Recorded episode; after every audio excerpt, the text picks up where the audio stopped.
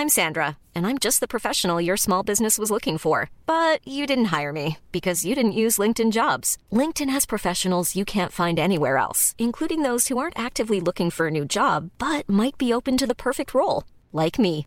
In a given month, over 70% of LinkedIn users don't visit other leading job sites. So if you're not looking on LinkedIn, you'll miss out on great candidates like Sandra. Start hiring professionals like a professional. Post your free job on linkedin.com/people today. Hey, it's Ryan Reynolds, and I'm here with Keith, co star of my upcoming film, If, only in theaters, May 17th. Do you want to tell people the big news? All right, I'll do it. Sign up now and you'll get unlimited for $15 a month in six months of Paramount Plus Essential Plan on us. Mintmobile.com slash switch. Upfront payment of $45 equivalent to $15 per month. Unlimited over 40 gigabytes per month. Face lower speeds. Videos at 480p. Active Mint customers by 531.24 get six months of Paramount Plus Essential Plan. Auto renews after six months. Offer ends May 31st, 2024. Separate Paramount Plus registration required. Terms and conditions apply if rated PG. Hey, Dave. Yeah, Randy. Since we founded Bombus, we've always said our socks, underwear, and t shirts are super soft. Any new ideas? Maybe sublimely soft. Or disgustingly cozy? Wait, what? I got it. Bombus. Absurdly comfortable essentials for yourself And for those facing homelessness. because one purchased equals one donated. Wow, did we just write an ad? Yes. Bombas. Big comfort for everyone. Go to bombas.com slash ACAST and use code ACAST for 20% off your first purchase. Si vous voulez, je vous fais une petite intermède musicale à base de Notre-Dame de Paris. Il est venu le temps des cas. Non, c'est faux, je ne sais pas chanter. Désolé pour ça. Bisous.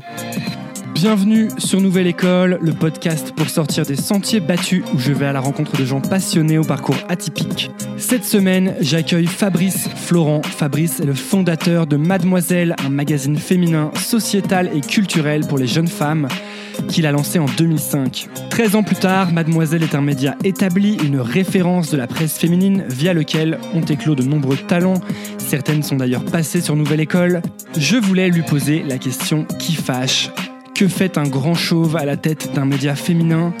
Comment a-t-il eu cette idée? Pourquoi lui et pas un autre? On parle de son éducation, de masculinité, de harcèlement et de la volonté de poser les bonnes questions. On aborde les succès de Mademoiselle, les bons moments ainsi que les plus difficiles comme le récent Mademoiselle.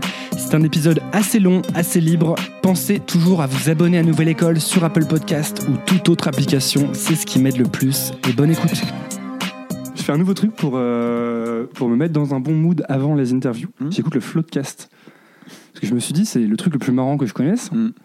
Et euh, enfin, disons, disons, parce que tu as des humoristes et tu connais tous leurs sketchs, du coup ça sert à rien de te les retaper 100 fois, mais le Floodcast c'est toujours un nouveau truc. Et je sais pas ce qu'ils font en ce moment, ils en sortent un toutes les semaines, ils sont chauffés. Ouais. Et je fais ça, et euh, là je me suis mis une demi-heure, trois quarts d'heure de Floodcast avant de venir, donc je suis dans une bonne humeur. Ah, bah cool alors. De très bonne humeur. Ça fait plaisir. Eh bien bonsoir, bonjour. Attends, je la, je la refais. Meilleur lancement. Je la refais.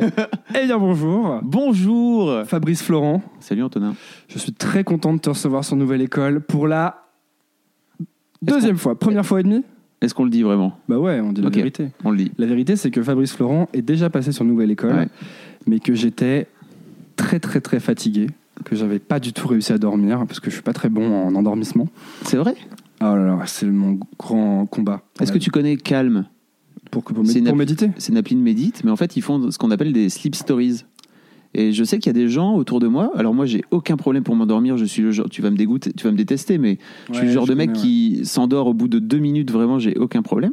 Euh, mais ils font des sleep stories. Et je sais que les gens qui ont du mal à s'endormir, je leur ai déjà dit peut-être essaye, parce qu'il y a vraiment euh, un mood. euh, le mec est en train de noter les trucs. C'est donc la première chose que je note dans ce podcast. Il y a, il y a vraiment un mood hyper euh, cocon, machin. Et peut-être, alors peut-être ça marche pas, peut-être ça marche. Mais en tout cas, je sais que ce, cette, cette fonction qui s'appelle euh, Sleep Stories, voilà, il raconte vraiment des histoires.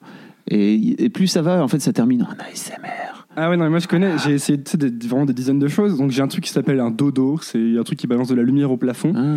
Et euh, t'es censé caler ta respiration dessus, sauf qu'en fait, ça dure, soit le premier dure 10 minutes, le deuxième 30 minutes, je crois. Et moi, dès que je mets un truc comme ça, je me dis, ça va bientôt se finir. Ça va Ah. bientôt se finir et je dormirai pas. Ça va bientôt se finir et je dormirai pas. Des plombs. Alors, Excellent. à vrai, il y a un truc de Headspace. Moi, j'utilise Headspace pour méditer. Donc, pareil, ils ont un truc pour le sommeil. Je l'écoute, je sais que ça dure 10 minutes, je sais que je vais pas m'endormir.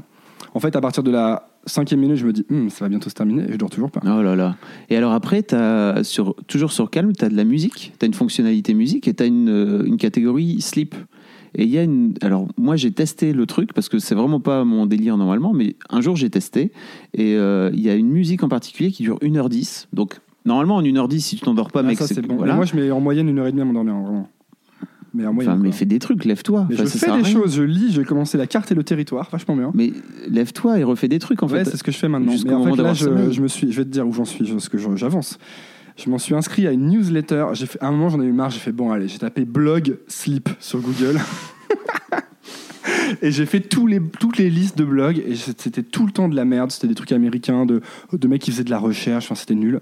Et je suis tombé sur un mec qui fait une newsletter qui. Je partagerai peut-être. Je sais pas encore si c'est génial, donc on verra avant que je partage.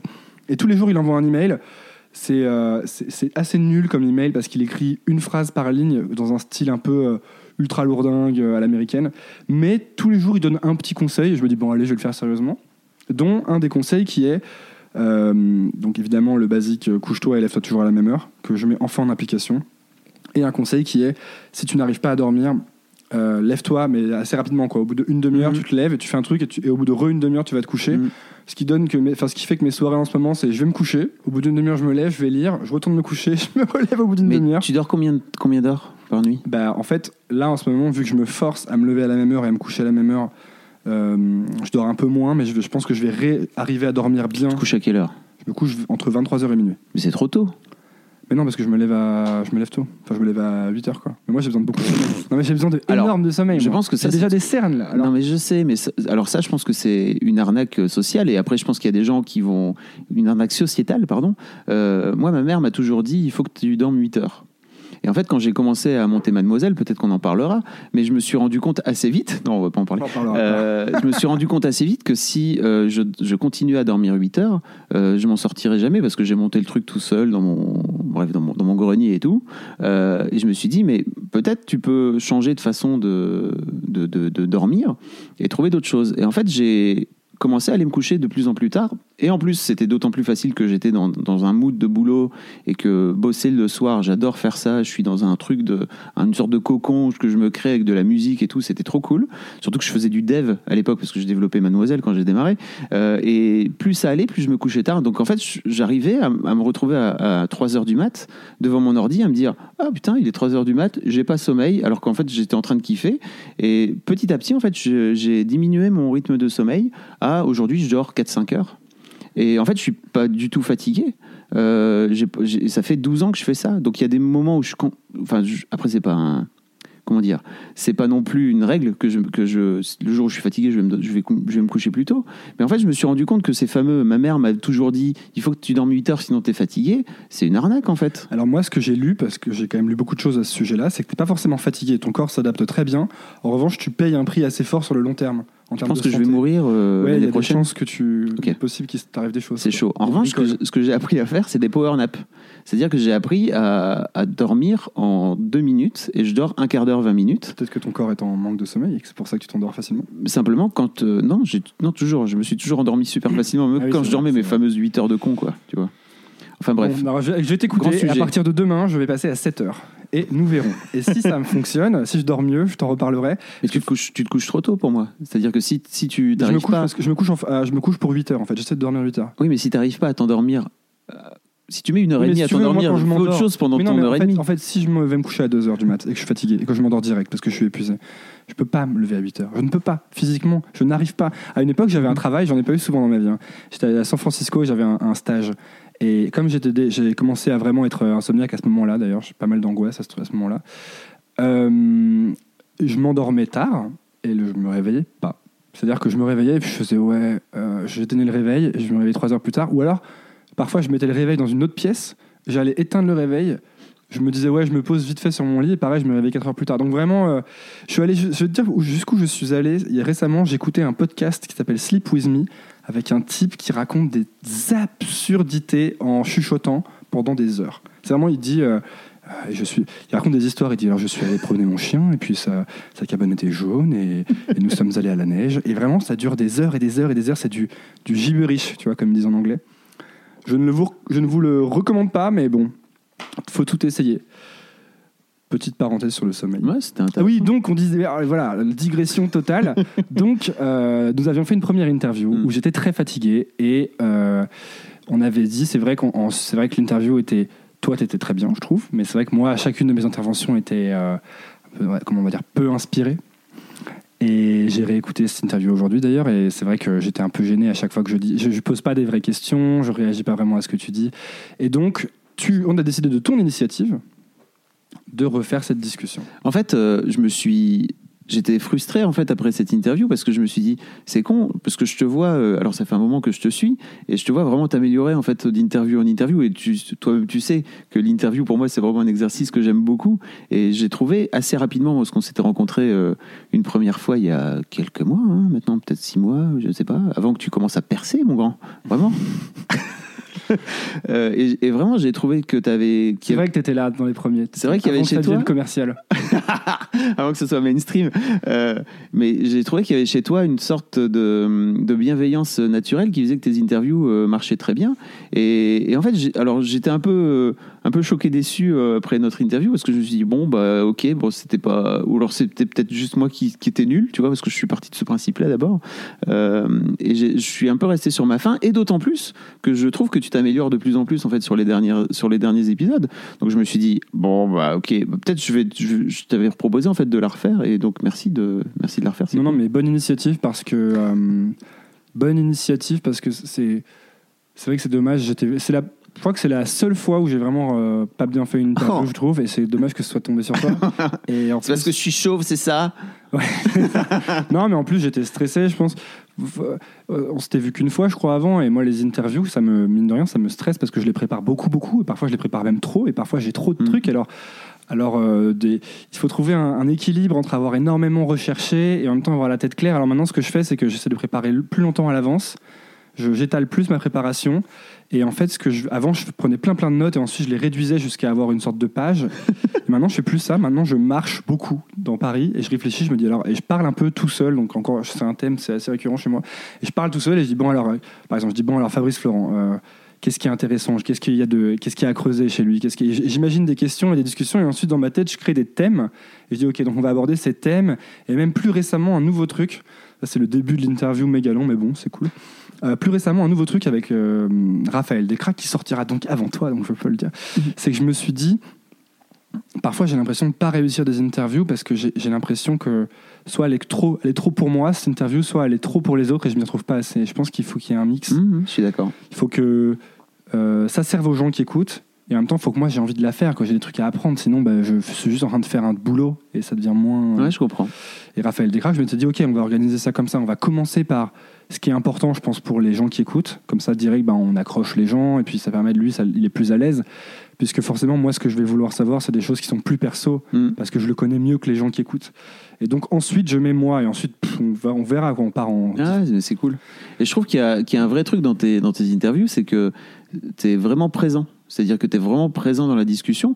Et c'est pour ça que j'avais été un peu déçu, en fait, c'est que je t'avais senti hyper distant. Ouais. T'étais pas vraiment là à ce moment-là, mais c'est pas, enfin, c'est des choses vraiment qui arrivent. Moi, j'en ai fait, j'en ai raté plein des interviews. la- celle que tu as la plus ratée, c'est celle de Alexandre Astier. Ah putain, ça y est, il parle de ça. Parlons-en, commençons par ça. Ah, bordel. Mais non, parce que Ah oui, mais je t'en ai parlé, non? C'est pour tu ça que tu as l'as retrouvé. parlé. Non, tu, euh, On ouais, tu me l'avais peut-être renvoyé à une époque. euh, Ouais. Euh, oh là là, sans doute. Alors, ça reste une immense blessure pour moi. Mais vraiment, c'est une blessure parce je que. rêve d'interviewer. Si Alexandre Astier écoute un jour ce podcast, je rêve de t'interviewer. voilà, si Alexandre Assier, tu écoutes ce truc, déjà, un, je suis désolé, parce qu'en plus, j'ai même pas été capable de venir te voir après pour m'excuser de ma piètre, de ma piètre prestation, n'est-ce pas?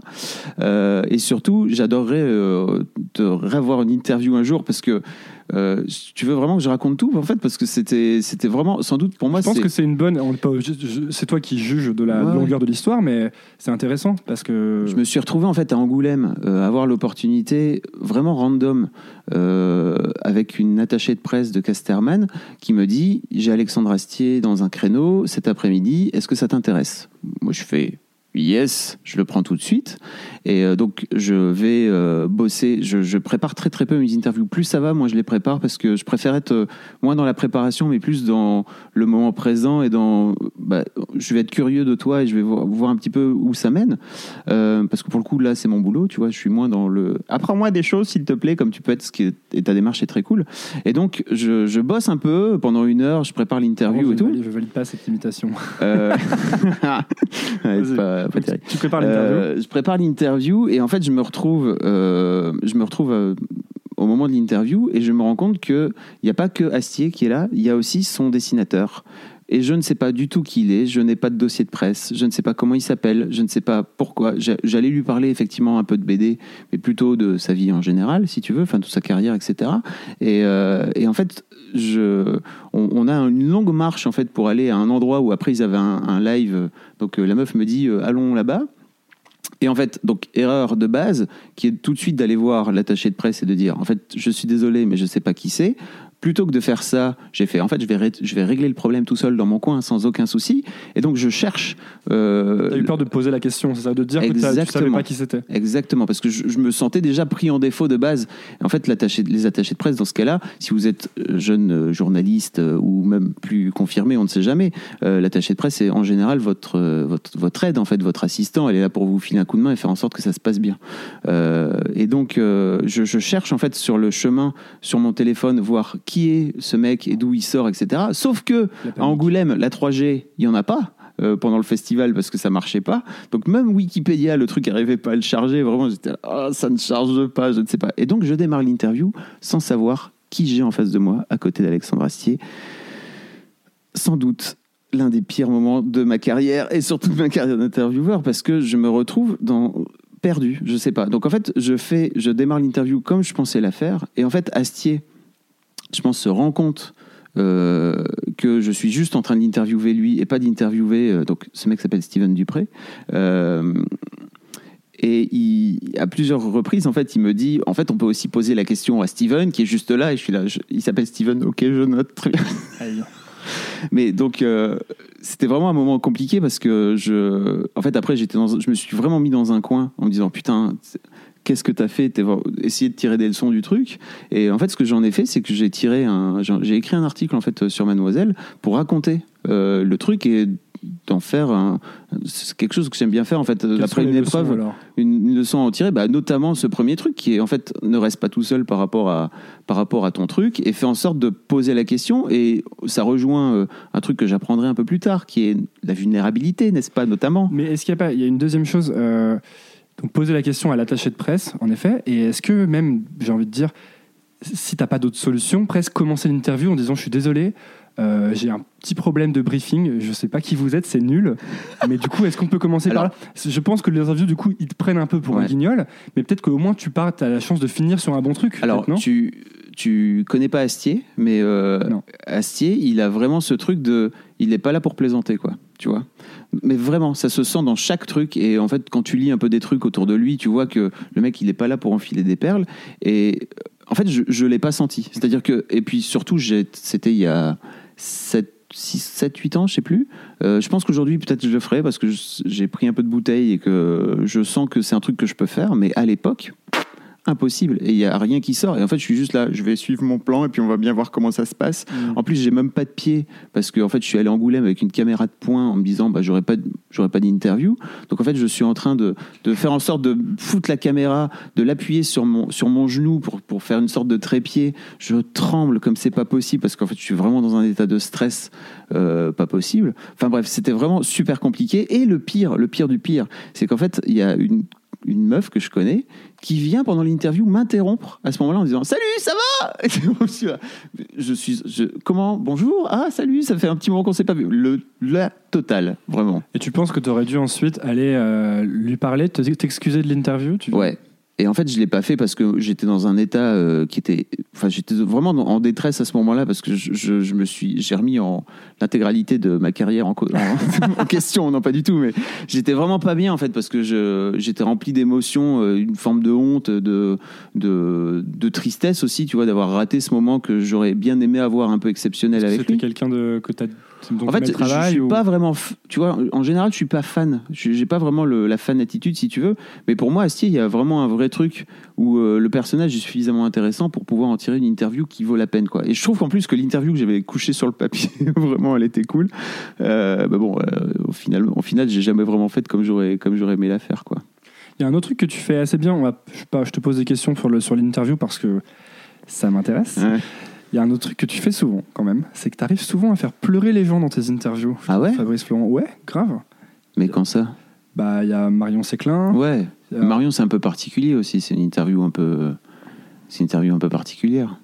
Il y en a, il y en a d'autres. J'ai pas tous les. euh, Je fais pleurer souvent les gens? bah, je trouve qu'en tout cas, tu arrives en tout cas à les rendre assez émotifs. Ah, ouais. Ah bah, ouais, il y a même. euh, non, je sais plus. Attends, bon, je, je- je retrouverai les références. très professionnelles. Mais euh, est-ce que, tu, est que tu fais un effort conscient pour euh, créer une sorte de, d'émotion chez la personne ou un. Non? Non, non. En fait, moi, je suis vraiment pas dans un truc de. Je veux en- faire en sorte de te faire pleurer.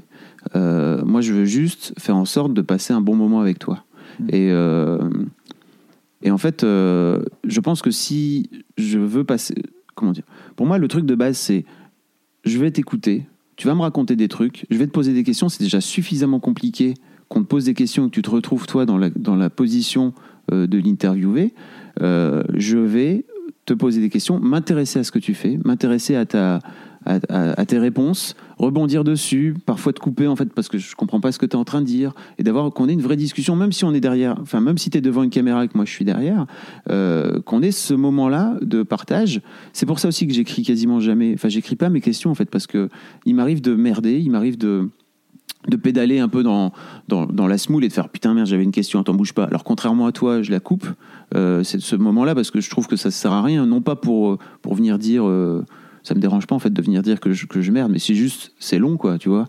Euh, et je pense en fait que, que les gens en face euh, se sentent un peu rassurés aussi du fait que bah, parfois je cherche mes mots et en fait parfois je, je repose mes questions à deux ou trois reprises et c'est pas très grave en fait Et moi, je crois qu'en fait, c'est de, euh, non seulement j'ai la flemme de le couper, mais aussi, euh, il y a vraiment un message que j'essaie de faire passer quand même à travers Nouvelle École qui est. euh, c'est pas grave que ce soit pas parfait, tu vois. C'est pas. Et d'ailleurs, il y a beaucoup d'invités qui en parlent, Mm. que ce soit Marion Séclin ou. C'est pas grave en fait. Et c'est pas. C'est pas parce que c'est pas parfait. Et souvent, c'est parce que c'est pas parfait que. En tout cas, moi, je sais que je me suis beaucoup identifié euh, à des gens qui faisaient des choses avec. Tu sais qu'il y a des. Tu sens qu'il y a des petites imperfections, mais c'est ça qui fait que t'aimes ce que Ouais, la personne fait. Donc, euh, j'essaye de, de, de- de- Bon, parfois, je suis juste euh, pas très sérieux, hein, mais ça dépend des moments. Donc, Fabrice, Mm. tu es le fondateur Mm. de Mademoiselle. Est-ce qu'on dit mademoiselle.com ou on dit mademoiselle Bon, les deux, Les en deux. fait, c'est sur Internet. C'est un, un magazine qui est pure player, comme on dit, donc que sur Internet. Donc tu peux dire .com parce qu'on ne peut pas le trouver sur, euh, dans kiosque, quoi, par exemple. Mademoiselle, c'est un magazine que tu as fondé en 2005. Et c'est un magazine féminin. Et moi, la première fois que j'ai entendu parler de toi, ou que je t'ai rencontré, je me suis dit, qu'est-ce que c'est que ce type qui est tout seul dans une boîte avec que des femmes Mm. et qui a fondé un magazine pour femmes, en quelque sorte Qu'est-ce que tu t'es dit alors, toi, au premier abord bah, je me suis dit déjà, j'ai jamais vu un truc comme ça parce que Mm. déjà, en fait, j'ai l'impression qu'il y a. Je, je voyais déjà pas comment un, un mec pourrait être à la tête d'un magazine pour femmes, comment c'était possible, ne serait-ce qu'en termes de euh, comment va-t-il savoir de quoi il faut parler, ou quelle doit être la ligne éditoriale, ou même euh, est-ce que des femmes veulent vraiment que, que- monter un magazine féminin dirigé par un homme, plein de Ouais, questions ouais. comme ça. Et du coup, je me suis dit, euh, ça m'a intrigué, quoi. Je me suis dit, qu'est-ce que c'est que ce. Qu'est-ce que c'est que ce type, quoi? Et alors tu t'es dit quoi? Tu t'es dit, est-ce qu'il euh, il a monté ça pour toutes les baisers ou pas? Sais, c'est un truc- je te demande- tu sais pourquoi je te pose cette question? Non. Parce que c'est souvent un truc qu'on me renvoie, et surtout que des Bah, C'est mecs une question que j'allais te poser en fait. Mm. C'est une question que j'allais te poser, mais parce que j'allais te poser plein de questions par rapport à l'image que ça renvoie. Mm. Non, je me suis pas dit ça, mais je me suis, je me suis quand même dit en fait, euh, pour être en toute, en toute honnêteté, je me suis quand même dit c'est chelou. tu sais. Ouais, je Mais, sais. mais pas c'est chelou en me disant euh, parce qu'il doit faire ci ou ça, Mm. mais juste une sorte de petite, euh, tu sais, de petite suspicion ou de quoi. Ouais, je sais. Voilà. Ça c'est quelque chose qu'on t'a, que tu ressens beaucoup. C'est vraiment l'histoire de ma vie, c'est-à-dire que il y a, il y a toujours ce truc. Alors déjà, l'idée d'avoir un mec autour d'une boîte euh, avec que des femmes, si tu veux, ça n'a jamais été mon ma, ma, ma volonté première en fait. Euh, euh, Là, je viens de recruter un mec qui va s'occuper du commerce, si tu veux, chez MAD. Euh, avant ça, j'avais des développeurs. Euh, mais si tu veux, il- actuellement, là, il y a, par exemple, j'ai trouvé une développeuse. Je suis trop content. Mais pour moi, il y avait un vrai truc de rendre à, aux mademoiselles, en fait, euh, enfin, rendre mademoiselle aux mademoiselles dans cette idée. Euh, et donc, j'ai déjà testé en fait d'avoir des rédacs euh, mecs par le passé et ça matchait pas ça marchait pas trop bien en fait Euh, c'était compliqué. C'était c'était il y avait toujours des, des Ils soucis. n'avaient pas les bonnes idées ou ça matchait pas avec les autres personnes de la boîte non, non, alors il n'y a jamais eu de problème parce que j'ai jamais, j'ai jamais fait en sorte de faire rentrer des gens avec qui ça, ça allait pas matcher avec les autres personnes de la boîte, mais c'est juste en termes de ton, en termes de, de sujet, euh, surtout qu'on est. euh, alors peut-être que ça marcherait aujourd'hui, j'en sais pas, je sais pas à vrai dire, mais en fait je, je me suis jamais pas autorisé à à recevoir ou à, lire des CV, euh, des CV de mecs, quoi, tu vois, au contraire. Euh, pour moi, y a, on est en train, sur Mademoiselle, là, notre dernier move, euh, qui pour moi un peu avant-gardiste, entre guillemets, euh, parce qu'on a toujours été un peu en avance, on va dire, par rapport à, notre temps, notamment par rapport au harcèlement de rue, si tu veux, on a été l'un des premiers sites à en parler.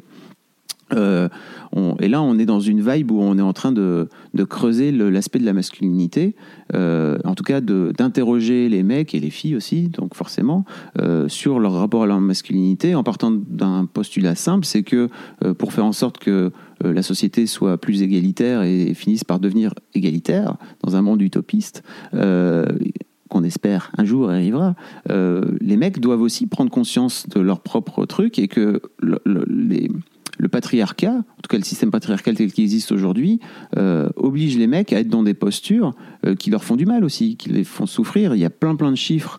Alors je les ai plus en tête là, mais euh, notamment le taux de suicide chez les hommes qui est plus compliqué parce qu'en fait quand tu es un mec, bah, il faut pas que tu souffres, il faut faut pas que tu montres que tu souffres, il faut pas que tu montres tes émotions, il faut pas que tu pleures, euh, il faut pas que, enfin il y a plein plein de trucs qu'on vient te coller sur la tronche, tout comme on vient coller aux filles euh, d'autres stéréotypes de genre euh, qui sont que des constructions sociales. hein. C'est-à-dire que toi, tu es un garçon, alors il faut forcément que tu sois comme ça. Et comme on te le dit toute ta vie, tu finis par, bah, par rentrer dedans, plus ou moins. Ouais, tout, ça pour te dire en fait que mon idée est pas mon idée est pas forcément de créer une boîte de meufs autour d'un mec quoi. Euh, c'est juste, euh, je, pense pour moi que c'est super important de en tout cas, Mademoiselle a, a- contribué à libérer la parole des meufs dans le temps, si tu veux. Et euh, je pense que l'un des trucs qui fait que ça a marché, c'est que j'ai jamais été, moi, dans cette posture de me dire c'est moi la lectrice. Pour moi, ça a toujours été, bah, de la même façon que quand je fais une interview, en fait, c'est raconte-moi, parle-moi de quitter, parle-moi de comment ça marche, etc. Euh, et pour revenir à ta première question, en fait, à ta question initiale, c'est que on, on me, on- de toute ma vie, en fait, depuis que j'ai créé Mademoiselle, mais même avant, en fait, parce qu'avant ça, j'ai bossé chez Pimki euh, pendant sept ans, donc la marque de fringues euh, où j'ai monté leur site internet à l'époque. Et déjà, en fait, j'avais des potes à l'époque qui me disaient, bah, ok, tu bosses dans une boîte de, dans une boîte de fringues pour meufs, quoi.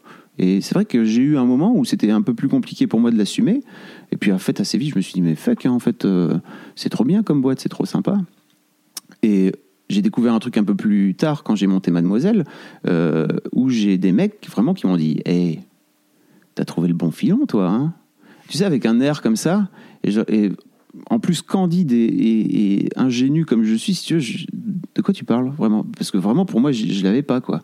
Non, en fait, le mec, c'était juste un, un queutard euh, qui est juste un collectionneur euh, de meufs et, qui disait, en fait, t'as monté ça pour, pour toutes les baiser, quoi. Alors, il y a l'autre cliché aussi qui est. euh, t'es forcément le meilleur ami. J'ai une lectrice qui est venue pendant une grosse œuf, euh, une grosse de, de Mademoiselle, parce qu'on organise des soirées assez géniales. Euh, la meuf vient à 2-3 heures du mat en disant Ah, t'es femme, euh, t'es le patron de Mademoiselle, machin, parce qu'on me voit un peu sur le site, donc elles, elles finissent par me reconnaître. Elle fait Ah, tu me fais vachement penser à mon père, il s'appelle Fabrice aussi, et il, a, il a 42 ans, et en fait, il est comme toi, il est homo. Je suis là, bah non, je suis pas homo, je te promets. Pourquoi tu, pourquoi tu dis ça? Elle fait, non mais si t'es homo, ça, t'as, le droit de le dire. hein. Je, je te promets que si j'étais homo, on est quand même en 2017 où je, je- je te le dirais avec grand plaisir. Fait, et, comme un con, plus je me justifie, tu vois, genre dans un truc. non non, mais je te jure, regarde, j'ai une, une bague. Elle fait, non mais en fait là, ton alliance, c'est une alliance de PD. Elle me fait, était complètement sous. Et, euh, et je fais, non, ma femme s'appelle, ta femme, elle s'appelle Sylvain. Elle me fait. Donc j'ai fini par lui montrer des photos de ma meuf avec mes filles et tout pour lui dire bah tu vois en fait je te jure. Et, je pense que c'était important pour moi de me justifier parce que je, m'en fous en fait tu vois de cette fille. Elle est sympa comme tout en plus adorable. On s'est revu après elle est venue s'excuser. Juste pour lui dire mais non en fait arrête d'être dans ce cliché de con de euh, forcément t'es un mec euh, qui a monté un magazine féminin donc forcément t'es le fameux euh, meilleur ami gay quoi tu vois. T'en entends beaucoup de ça, ça te touche beaucoup? Ça me touche tu veux dire Dans le- euh, Pardon, c'est pas ça te touche, je voulais dire.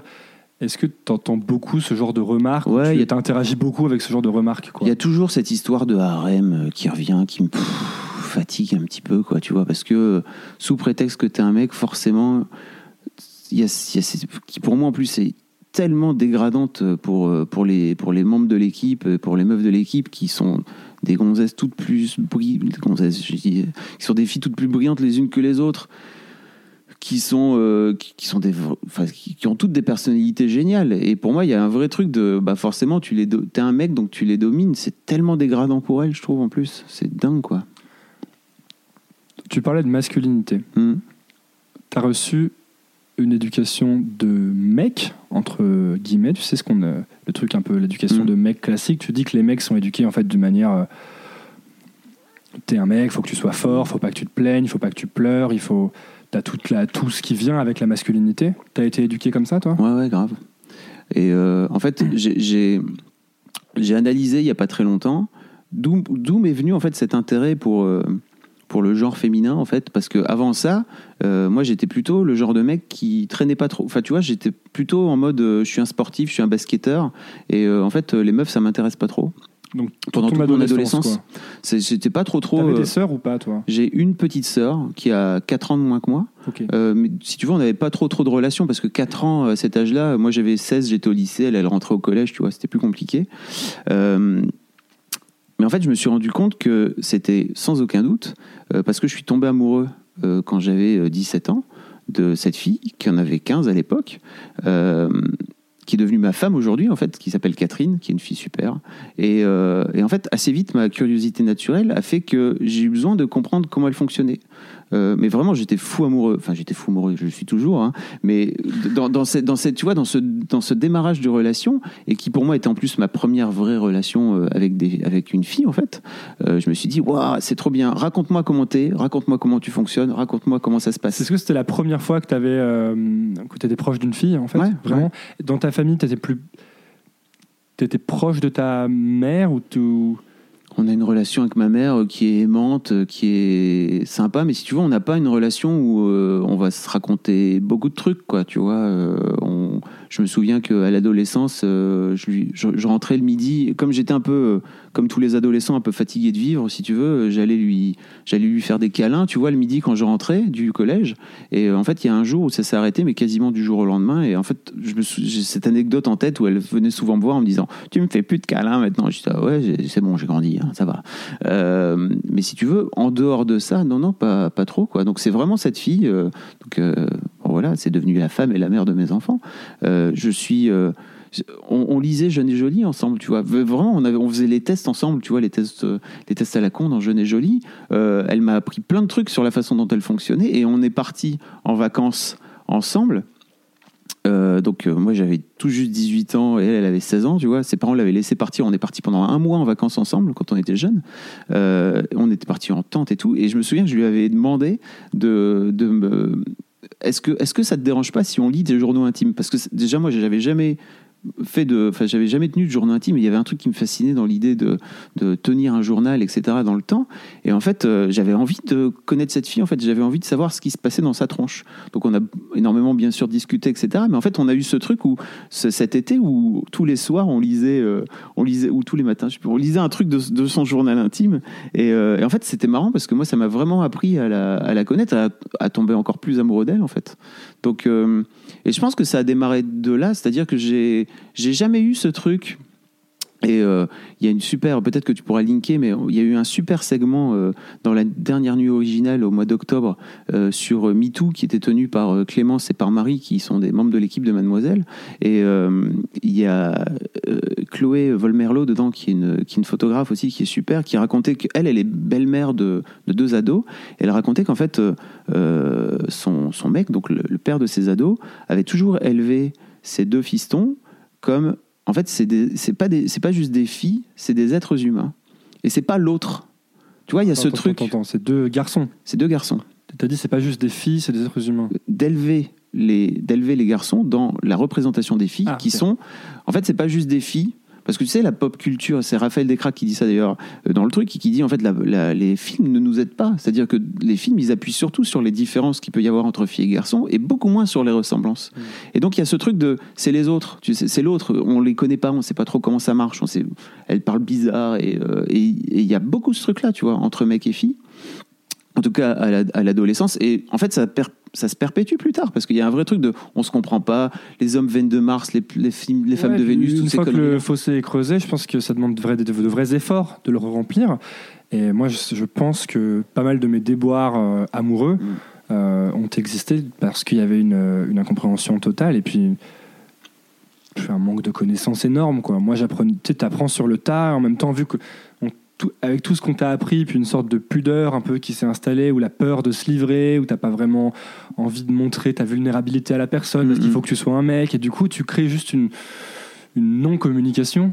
Et qui forcément, à un moment, puisque tu- les personnes ne se comprennent, ça marche pas, quoi. Ah ouais. ça communique pas. Je, je t'avoue que je sais pas tout ça parce que nous, vraiment, on s'est rencontrés quand on avait 15 et 17. Et donc, on a vraiment grandi ensemble. Et euh, moi, à Tu l'époque, as eu une éducation, en fait, euh, tôt, quoi, de ça. Par euh, grâce à elle en fait. C'est à dire que j'ai et- mais c'était juste une forme de curiosité très saine en fait de euh, raconte-moi qui tu es et comment tu fonctionnes et qui m'a euh, alors c'était c'était le premier truc vers euh, waouh en fait les les filles c'est cool en fait. C'est pas juste tu sais j'ai jamais eu ce truc. J'avais des copains ils, ils maltraitaient leurs meufs Mais pourquoi t'avais pas ce truc, alors, tu penses? Mais je sais pas parce qu'en fait pour moi c'était c'était juste pour moi c'était juste des êtres humains en fait. C'est-à-dire que j'avais je suis jamais tombé dans ce panneau de euh, en fait c'est des filles alors elles sont nulles alors on les comprend pas. Pour moi c'était juste bah en fait raconte-moi qui t'es. Et donc ma première relation avec avec cette euh, avec on va dire le genre féminin en général c'était cette fille. Et pour moi c'était juste tu es une personne tu es une personne comme une autre. En fait je suis amoureux de toi et j'ai envie de, de te comprendre et de te connaître. Et donc on a beaucoup échangé au départ. Vraiment on a énormément causé. On continue toujours à causer bien sûr mais Et, on- et elle, elle, euh, elle réagissait comment à ça? Est-ce que en ouverture totale, Ouais. vraiment. En ouverture totale, bah, elle, elle- donc sa fameux, elle, on a fini par, euh, elle m'a dit, ok les journaux intimes, let's go. Donc en fait, euh, c'est la, la nudité la plus totale. Je, je me livre à toi et c'est cool quoi. Parce que est-ce que c'est pas aussi ça, un- comment dire, une, une bonne rencontre? Parce que moi, je pense pas. J'ai été dans quelques relations et je suis pas convaincu que si j'avais dit à certaines des filles avec qui j'ai été, euh, fais-moi lire ton journal intime, elles me. Mais tu sais pas. Non, je ne sais pas. En Tu peux, à quel moment ça, le fait de poser cette question-là euh, change la nature de la, de la relation? Sans doute de manière énorme quoi. Non, mais c'est la même chose que ce que- ça n'a rien à voir. Mais je vais faire un lien quand même. C'est on disait un truc sur Astier, le fait de Mm. poser les questions. Exactement. Alors, je suis assez d'accord. En fait, euh, souvent on a peur de poser des questions parce que on a- on- si on montre qu'on ne sait pas, on se dit qu'on est con, on est nul. Et je vais te raconter une autre histoire. Je, désolé, digression. Ah ouais, J'étais à une soirée il y, a deux, il y a deux jours. On regardait des courts-métrages avec euh, mon pote Léo, avec qui j'ai fait le court-métrage qu'on a fait récemment. Votez pour lui. Oui, votez pour nous. Les, les résultats sont bientôt. Ça sera déjà terminé. Et, euh, et du coup, euh, je, je posais plein de questions à ces gens du, du- du milieu du, du ciné, qui en fait est un milieu qui m'intéresse un peu quand même, euh, la création audiovisuelle. Et bien, une fille, à un moment, qui, euh, qui dit un truc à Léo dans l'oreille, euh, qui rigole, et je lui dis, mais qu'est-ce que tu dis? Et en fait, elle se foutait un peu de ma gueule, parce qu'elle me dit, oui, tu poses plein de questions, t'es vraiment nouveau dans le... Ah, t'es vraiment nouveau euh, dans l'industrie, euh, ça se voit que t'es un... Et puis je lui dis, bah oui, je pose des questions, et quel est le problème? Et en fait, là, elle était un peu mal à l'aise, parce qu'elle s'est rendue compte que bah, je posais juste des questions, parce que c'est vrai que j'y connais rien, il faut bien que je pose des questions, sinon...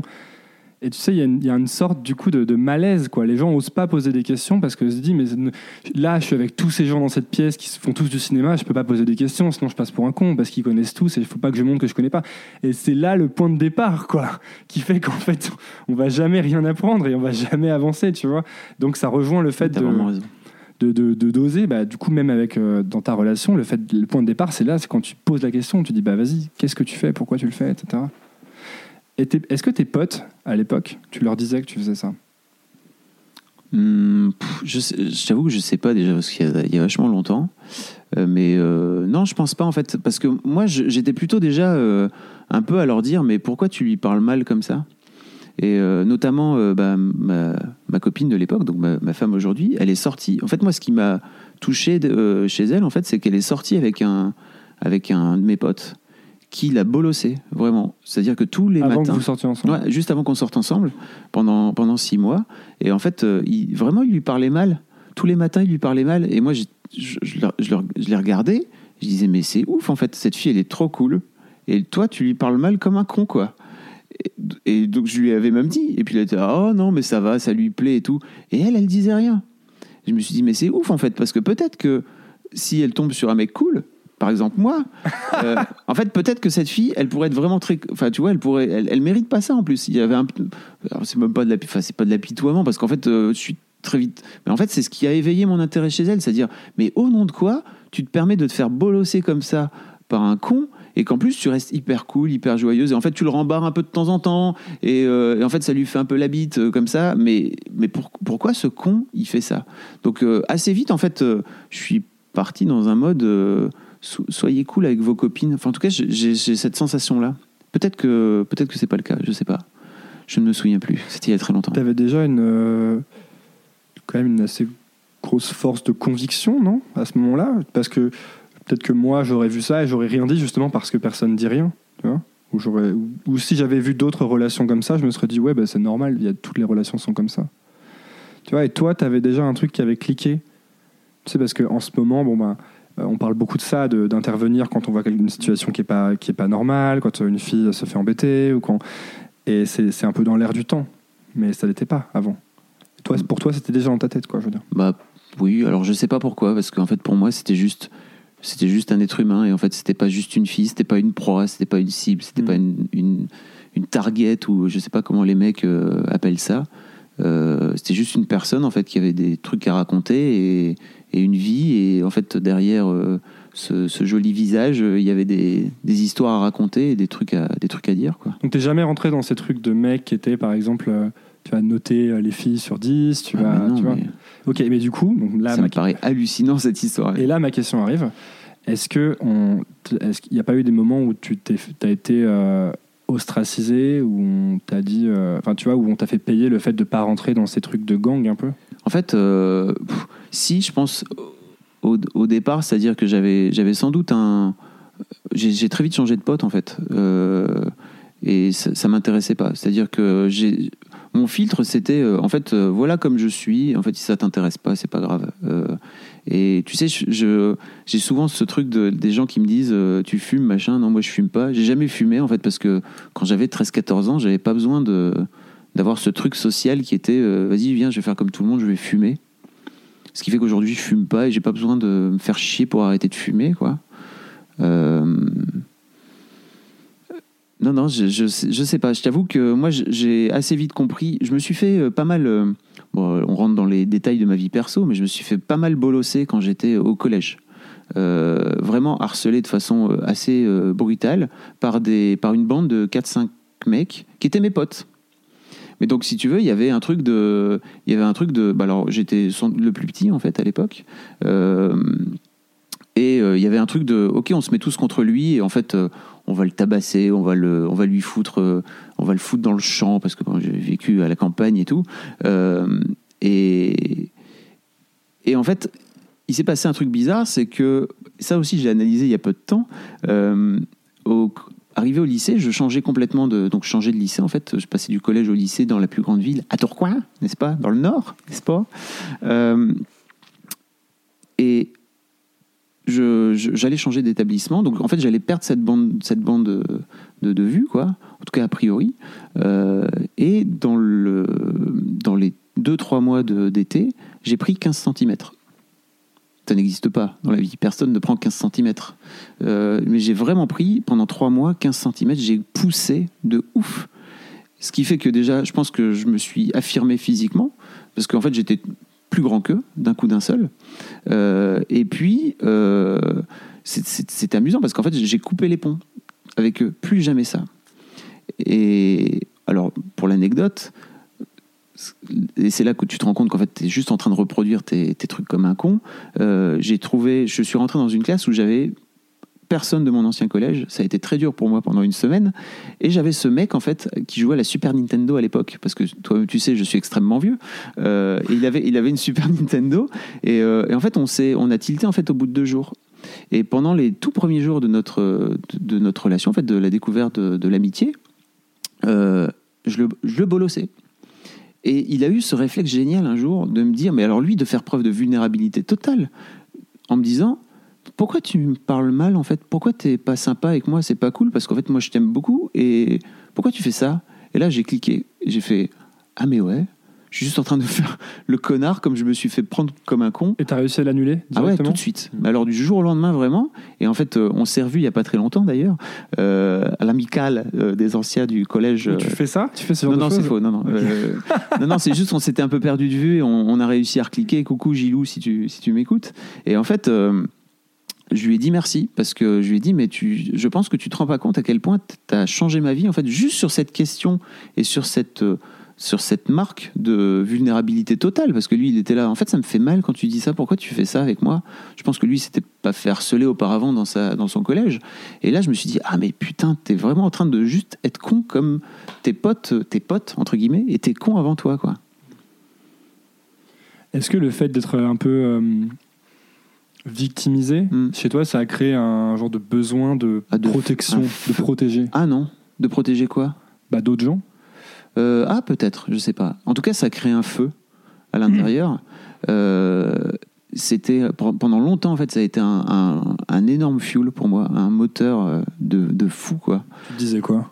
Bah en fait je vais c'était ridicule en plus parce que je sais pas ce que sont devenus ces mecs entre temps parce que j'ai pas trop j'ai même pas cherché leur leurs traces sur Facebook je sais pas où ils sont Euh, mais en fait je me suis dit tu vas voir tu vas voir ce que tu vas voir tu vas voir ce que tu vas voir. Et et en fait, j'avais vraiment un truc de, de dépassement de moi qui tournait autour de ça aussi, et qui tournait autour de bah, euh, je, vaux, plus que ça en fait, je vaux mieux que ça, et il n'est pas question que pas question que ces mecs-là aient le moindre aient la moindre euh, comment dire emprise sur ma future vie. Ce qui est complètement faux en plus, parce que je- ça je le découvrirai beaucoup plus tard, mais j'ai réglé ça, euh, j'ai réglé ça- parce que c'était pas une façon de le régler, quoi, tu vois, c'était juste une façon de l'évacuer en disant on s'en bat les couilles, en fait je vais juste le combattre Comment tu l'as réglé? Euh, en thérapie. Ouais, comme si- En thérapie plus Oui, tard. enfin, comme, beau- comme beaucoup. Hein. Ouais. Ouais, je, moi, moi j'ai vu un psy aussi. hein. Je sais pas si je l'ai déjà dit dans Nouvelle. Oh, En tout cas, exclusivité. coming out. J'ai vu, euh, pendant deux ans, j'ai arrêté de voir au bout d'un moment parce que je trouvais qu'on tournait un peu en rond. Quand j'en ai parlé au départ, j'ai eu des réactions familiales euh, du genre euh, c'est pour les fous, tu sais. Ouais, bien sûr, c'est un en grand fait, classique. euh, c'est le classique, quoi. Et du coup, euh, je trouve ça terrible à quel point c'est les gens les plus proches de toi qui peuvent donner les conseils les plus, euh, plus nocifs, tu sais. Et, et tu, tu projettes leur truc, quoi. Et, et, et j'y suis allé. Et Bravo. je trouve que ce n'est pas pour les fous. Je trouve que c'est bien l'inverse, en fait. Mais t'es fou, au contraire. de vouloir se soigner, de vouloir se- s'améliorer. En tout cas, ça me paraît une démarche très saine. Tu te rends compte à quel point on prend soin de notre corps en allant chez le Toubib, euh, le trou de la Sécu, euh, en est témoin, n'est-ce pas?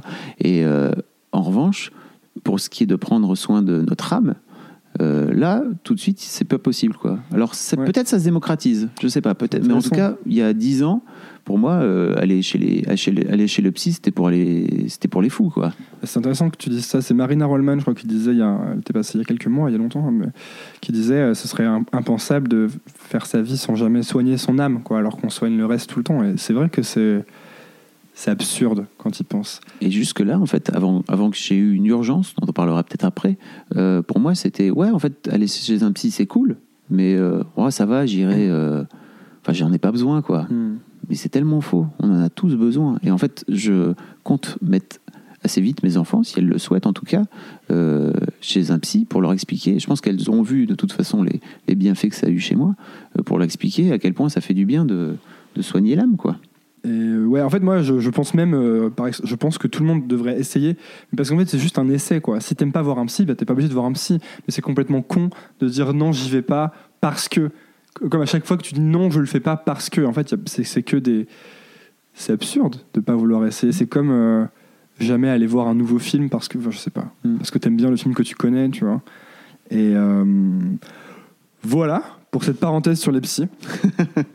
et donc, euh, faut quand même qu'on parle de Mademoiselle un peu. Euh, et j'ai pas envie qu'on fasse toute l'histoire de Mademoiselle parce que tu en as déjà parlé. Puis, mais hum, du coup, c'est intéressant tout ce que tu dis sur le fait que tu sais que tu te sois fait bolosser, euh, ta relation avec ta femme, le fait que tu sois curieux là-dessus. Parce que quand je suis allé, grâce à ton invitation à la soirée Mademoiselle il y a quelques semaines, en fait, c'était la première fois que je voyais ça. Euh, une soirée avec que des meufs déjà. Il n'y a pas que mais des non, mais meufs. bon, beaucoup. Non, mais c'est pas ça que Il je y a voulais dire. plus de meufs que dans les soirées classiques, quoi. Mais c'est pas ça que je voulais dire. C'est la première fois que je voyais une soirée en boîte où euh, j'avais l'impression en fait que tu avais créé une sorte de, d'espace euh, sécurisé, sais, pour les, les femmes, quoi. C'est-à-dire que toutes les filles avaient l'air, euh, alors, je sais pas si on dit filles, femmes, bah, avaient l'air vraiment euh, à l'aise et épanouies et de passer un super moment. En fait, ça m'a fait penser exactement aux soirées d'anniversaire dans les appartes de filles où t'as peut-être deux trois mecs qui sont là, mais c'est surtout une soirée de filles, quoi. Et, euh, et j'ai trouvé ça super cool de, de pouvoir voir ça avec mon, mon pote. J'étais avec mon pote. Et euh, j'avais vraiment l'impression que j'avais jamais vu un truc comme ça. Et je me suis, ce que ça m'a fait me dire, c'est alors en fait, si je me dis ça maintenant, c'est peut-être que le reste de l'espace n'est pas très sécurisé. Tu vois. Ben, je pense que c'est dramatique euh, pour, pour une fille de sortir en boîte euh, aujourd'hui. Tu passes ton temps à te faire à te faire alpaguer. C'est un truc qui est très compliqué en tant que mec. Enfin, c'est très compliqué de se projeter en tant que mec dans cette situation-là et, de se- et de se mettre dans ses pompes parce que ça ça n'arrive jamais. Euh, Ça arrive en bar ou boîte gay. Bah, alors voilà, peut-être que c'est pour l'avoir déjà fait une ou deux fois, euh, j'ai trouvé ça extrêmement relou. En fait, ça a été marrant 5 minutes. Ah, c'est marrant, euh, on se fait brancher par des mecs. Et après, c'était là, ouais, c'est relou, on peut pas faire quoi que ce soit, on peut pas, tu vois, pas faire 5 Bah voilà. mètres sans.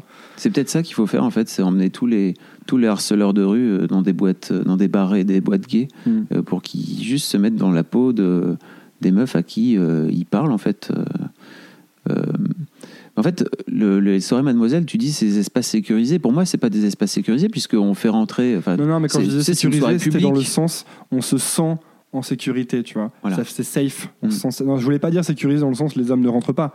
C'est plus l'endroit, l'ambiance est, est safe, quoi, tu vois. J'arrive pas à trouver, euh, je sais pas quel est- c'est quoi le mot en français. Bah, je ça, sais hein, pas, Sûr, ouais. quoi. Ouais, c'est ça. Mais en fait, je sais, je sais pas vraiment d'où ça vient. C'est-à-dire que la, la, la sécurité euh, de la Bellevilloise, parce que ça se passe à la Bellevilloise, est, est briefée euh, à fond sur. En fait, tous les mecs qui sont un peu trop relous, en fait, on les dégage.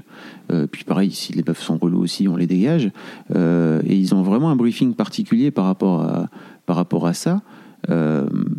Et après, en fait, il y a des mecs relous, tu vois, dans les soirées euh, Mademoiselle aussi, et le, parce que c'est la vie aussi, c'est la vraie vie. Donc il y a un moment donné où, moi, ce qui me fait marrer, en fait, c'est de voir euh, les, les lectrices de Mad euh, rembarrer les mecs comme ils sont sans doute jamais fait rembarrer de leur Ouais, vie. moi, j'ai vu ça c'est très marrant, quoi. J'ai vu ça à la soirée pour le coup. J'avais un- on dansait, il y avait deux filles devant nous, et là il y a un mec qui débarque et qui passe sa main dans le dos de la fille, Ah. avec la classique, et elle se retourne et, les deux filles lui font mais qu'est-ce que tu fais? Et le mec était mais et nous on était mais morts de rire parce qu'on l'a vraiment vu en, en direct quoi.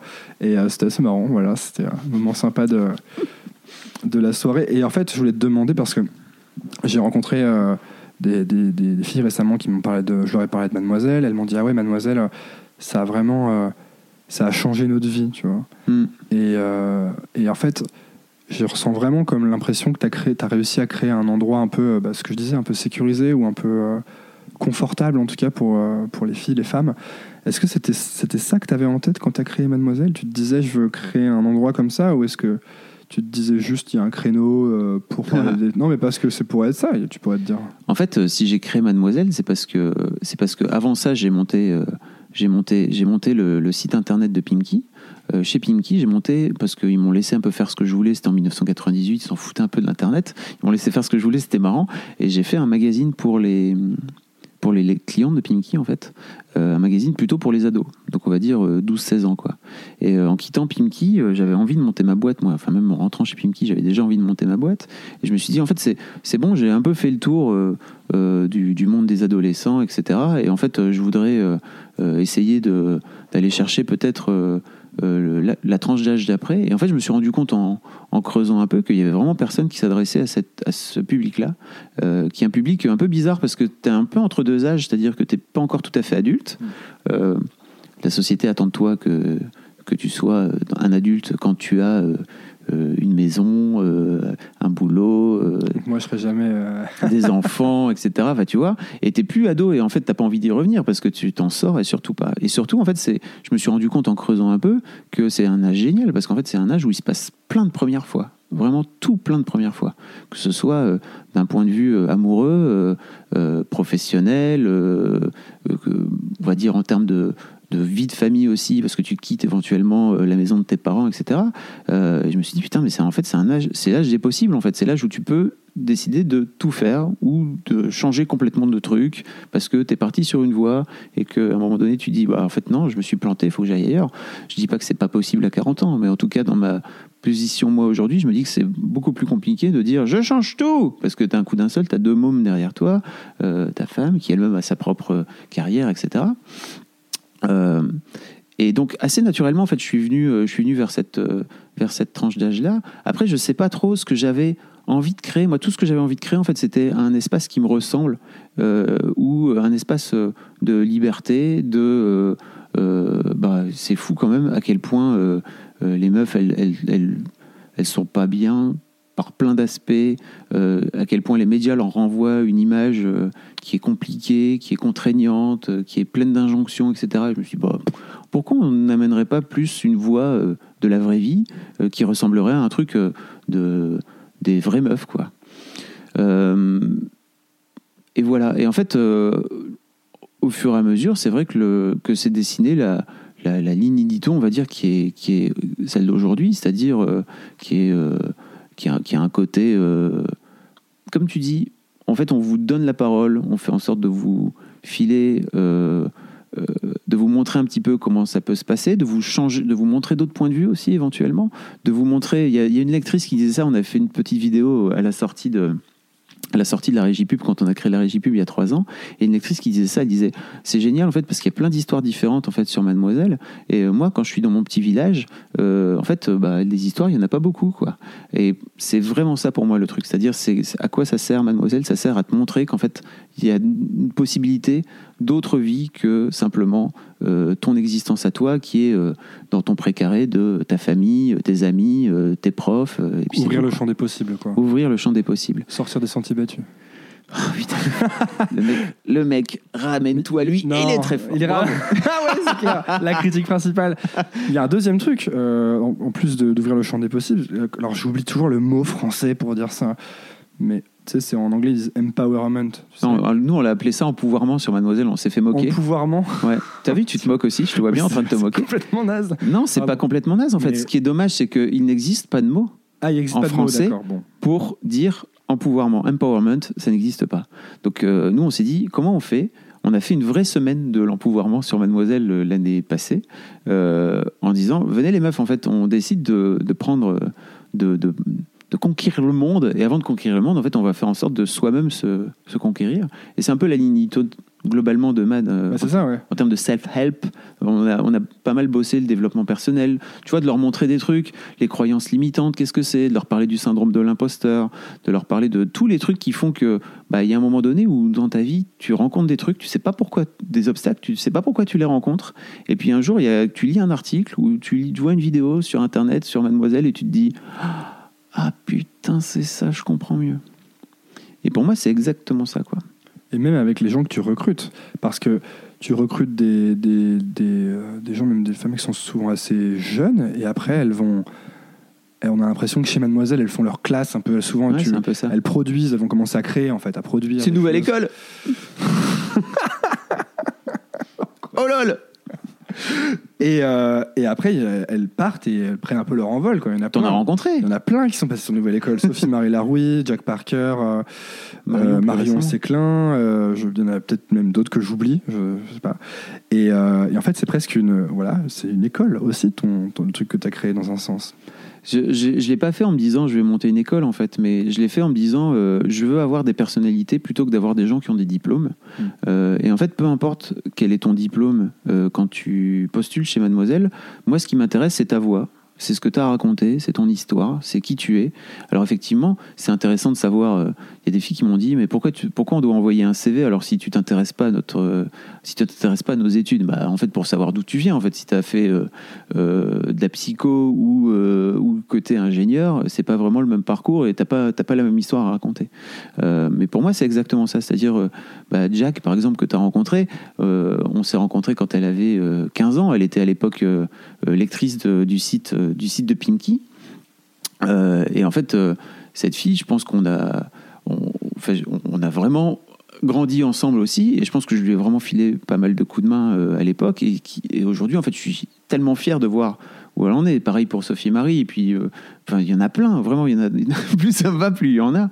On peut parler de Cyrielle aussi, qui, a, qui était la graphiste chez Mademoiselle et qui a écrit ce, qui a sorti cette BD en sortant de chez Maître qui s'appelle Le vrai sexe de la vraie vie.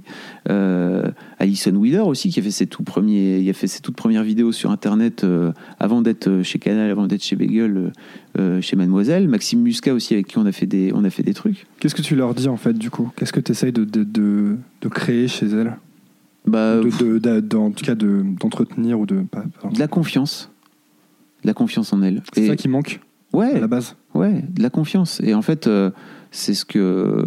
Je pense que c'est ce qui manque aujourd'hui le plus dans l'éducation globale qu'on peut donner à nos enfants, etc. C'est au nom de quoi, en tant qu'adulte, tu te dis c'est cool de bolosser mon gamin parce qu'en fait, euh, ça va lui apprendre la vraie vie. Bah, ok, cool, mais en, en attendant, dehors. Il va s'en prendre déjà plein la gueule. Donc, si toi, tu peux faire en sorte de lui amener un maximum de confiance euh, et de, on va dire, de, gonfler l'ego. Alors, euh, pas l'ego pour faire en sorte qu'ils finissent par avoir euh, une tronche énorme, mais en tout cas de, leur filer de la confiance. La- plus de confiance en elle possible. Et, je pense que c'est l'un des trucs que je fais, c'est-à-dire, bah, en fait, tu as des trucs à me raconter, tu as des histoires à me raconter, bah vas-y, raconte-les-moi. Et fais-le, quoi. Et puis on va voir ce que ça donne. Et puis parfois ça marche, parfois ça marche pas. Bah, si ça marche pas, bah, on apprend. Et en fait, euh, on apprend. Il y a la, la prof de, de Kim, donc qui m'a qui est ma seconde, qui me dit qui au CP, hein, vraiment génial. C'est en se trompant qu'on apprend. C'était sa phrase en fait. Donc c'était pour déculpabiliser de, de se planter parfois. Euh, dès le CP, j'ai trouvé que c'était génial parce que je pense Ouais, que c'est vraiment une phrase, une phrase super. C'est en se trompant qu'on apprend. Et en fait, euh, c'est vraiment ça. C'est plante-toi. Et en fait c'est pas très grave. Tu vas apprendre des trucs. Et en fait la prochaine fois tu feras mieux. Et Marion avant d'arriver euh, à faire euh, Marion la- Séclin. Marion Séclin avant d'en arriver là où elle en est arrivée bah, elle a, on a fait des vidéos on a fait plein de trucs. Et il y a des trucs sur lesquels bah, c'était moins bien que d'autres. On a fini par apprendre. Mais pareil pour pareil pour toutes les autres quoi. Donc c'est ça que tu dis, c'est fais-le en fait. ah oui, tout le temps. C'est vas-y, fais-le, et puis en fait, on va voir ce que ça donne. Mais c'est bizarre parce que euh, elles ont d'abord, au premier abord, ce truc de en fait, j'ose pas. Bah, pourquoi t'oses pas? Bah, Parce que peut-être je vais me planter. Ou peut-être, euh, si je le fais, peut-être que je peux réussir aussi. Je pense qu'il y a aussi cette peur de, cette peur de la réussite. Euh, et moi, mon simple truc, c'est de leur dire Mais t'as raison, en fait. Tu. Je Il y a beaucoup de meufs qui s'excusent quand elles, après être rentrées chez Mademoiselle, de continuer à être là, en fait. Et c'est vrai que plus ça va, moins j'ai de patience entre guillemets par rapport à ce truc de syndrome de l'imposteur. Euh, avant, j'avais tendance à, à les prendre par la main et en fait à leur dire tu vas voir, ça va bien se passer, etc. Et en fait, plus ça va, plus maintenant je, je leur dis tout de suite mais t'as raison, en fait, on a reçu 300 CV. Et euh, en fait, euh, t'es la seule qui, a, qui valait le coup et qu'on a décidé d'embaucher. Et en fait, t'es encore là en train de t'excuser d'être là. Bah non, fais pas ça, quoi. Vraiment, t'es là, donc welcome. Et vas-y, viens, fais des trucs. Et ça, c'est très très fort. Je me souviens quand j'ai. euh, quand quand tu as le syndrome de l'imposteur, euh, que tu l'as jusqu'au bout, quand j'ai eu Sciences Po au Grenoble, en fait, je l'avais raté la première fois. Mais vraiment, je l'avais bien raté. Quoi. Du coup, j'étais parti à la fac et puis je l'avais tenté directement le concours passerelle pour entrer en deuxième année. Et là, je le réussis. Grosse surprise, je le réussis. Un peu, j'étais un peu tombé malade la veille du concours et tout. Je pensais vraiment pas que je l'aurais. Et je me dis, euh, ok, euh, bon, euh, c'est bizarre quoi que j'ai eu le concours. Et puis j'arrive et puis j'avais pas accès à mes notes. Il y avait des gens qui avaient accès à leurs notes. Moi, j'avais pas accès. Je me dis, mais en fait, c'est sûr. En fait, c'est sûr qu'ils m'ont ils m'ont fait rentrer pour faire plus d'élèves. Comme ça, ils font plus de chiffre d'affaires parce qu'apparemment, ils ont des problèmes financiers. Ah, bah voilà. Tu vois? Ouais. Et du coup, c'est pour ça que j'ai pas accès à mes notes, parce que je l'ai peut-être pas eu, mais qu'ils m'ont fait quand même passer Mm. pour avoir plus d'élèves, tu vois, sur le truc. Ah voilà, c'est et puis c'est c'est ça, c'est fou. Il y a des il y a des il y a des filles qui rentrent euh, chez Mademoiselle et qui s'excusent d'exister, de continuer à exister en pensant que si je les ai prises, c'est pour leur faire plaisir ou je sais pas quoi. Mais c'est hallucinant. Euh, ça fait 12 ans, bientôt 13 que tu as créé Mademoiselle, Ouais. euh, avec toutes ces personnes dont on a parlé qui sont passées par là, tout, euh, bah, ce que je- tout ce que tu as réussi à créer. Et donc, parlons-en. Il y a environ un an, si je vais raconter et tu me dis si je me trompe, Ah il y a eu des comptes Twitter anonymes, enfin, des comptes Twitter quoi, classiques avec des pseudos, qui ont tweeté des messages euh, à ton égard disant que tu Mom deserves the best, and there's no better place to shop for Mother's Day than Whole Foods Market. They're your destination for unbeatable savings, from premium gifts to show-stopping flowers and irresistible desserts. Start by saving 33% with Prime on all body care and candles. Then get a 15-stem bunch of tulips for just $9.99 each with Prime. Round out Mom's menu with festive rosé, irresistible berry chantilly cake, and more special treats. Come celebrate Mother's Day at Whole Foods Market. Hiring for your small business? If you're not looking for professionals on LinkedIn, you're looking in the wrong place. That's like looking for your car keys in a fish tank. LinkedIn helps you hire professionals you can't find anywhere else, even those who aren't actively searching for a new job but might be open to the perfect role. In a given month, over 70% of LinkedIn users don't even visit other leading job sites. So start looking in the right place. With LinkedIn, you can hire professionals like a professional. Post your free job on linkedin.com/people slash people today.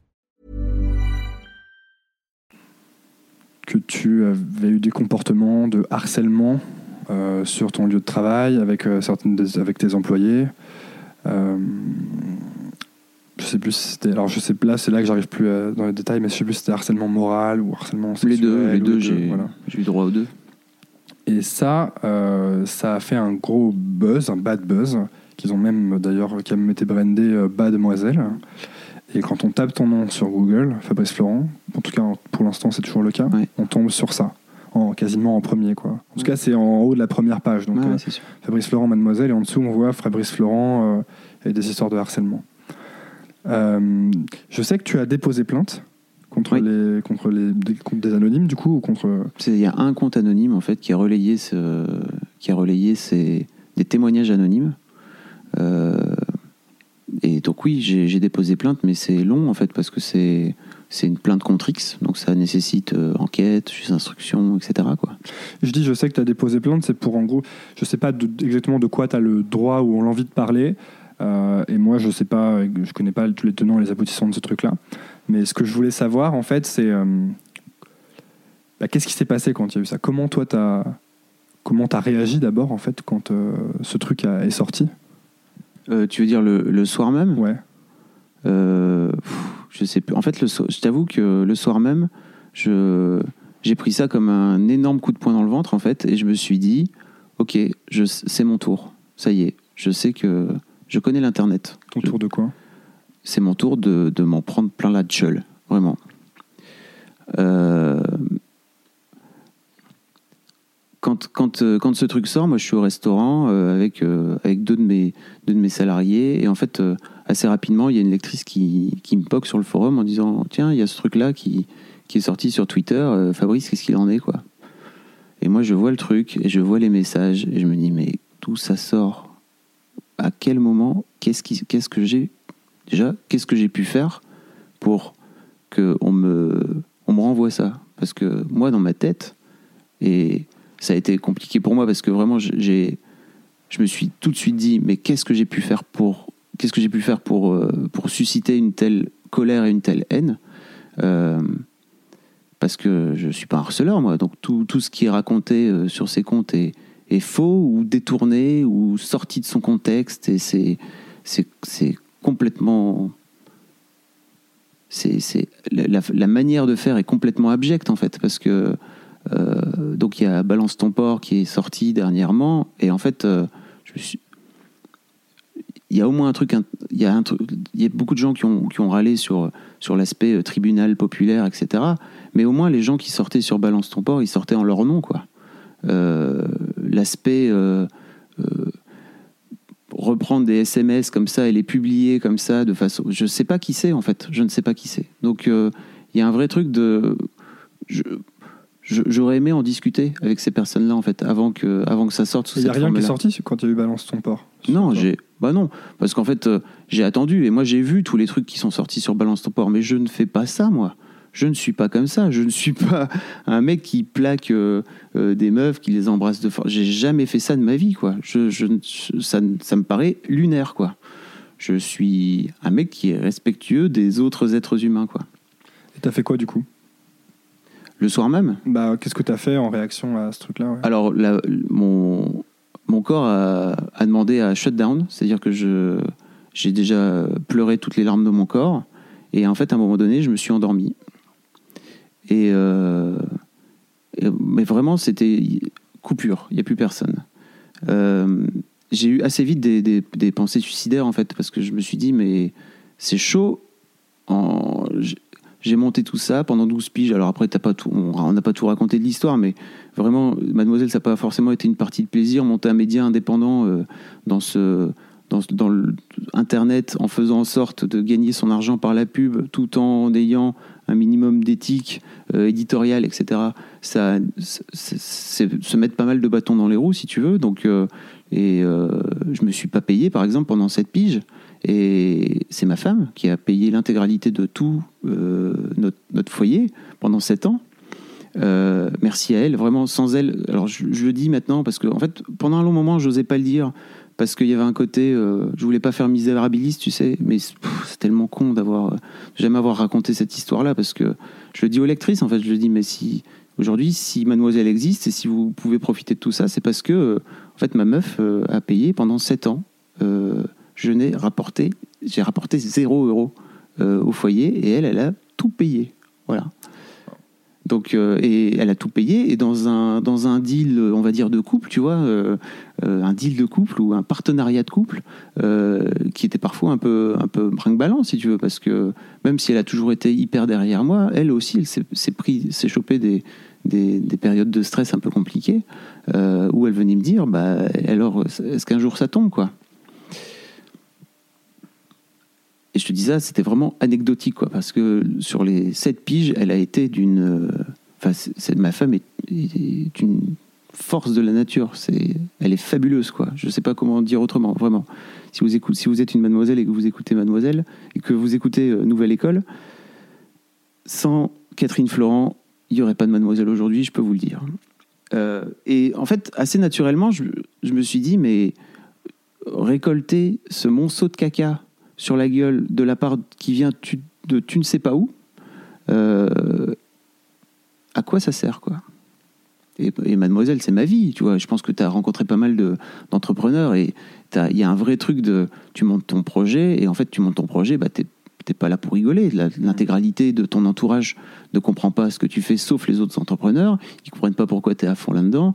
Moi, mademoiselle, c'est ma life. Et en fait, le fait que mademoiselle euh, euh, décide de, vouloir, euh, euh, en tout cas de, de m'amener à, à- à- à- à me foutre en l'air, vraiment, euh, ça a été chaud, quoi. Je te raconte la suite Ouais, ouais, je veux la suite, ouais. bah, en fait, ça a été le, le- les jours d'après ont été assez compliqués parce que en plus, ça n'avait pas qu'une que des que des retombées sur moi. Ça, ça a fortement heurté le reste de l'équipe qui était là, qui était là et qui me disait mais qui m'ont soutenu euh, à fond la Il y a caisse. des en gens fait. qui t'ont- il y en a- il y a des gens qui sont partis ou qui t'ont pas soutenu ou? Tu veux dire dans bah, dans ton équipe Non, non, non, non, surtout pas. Non, non, non.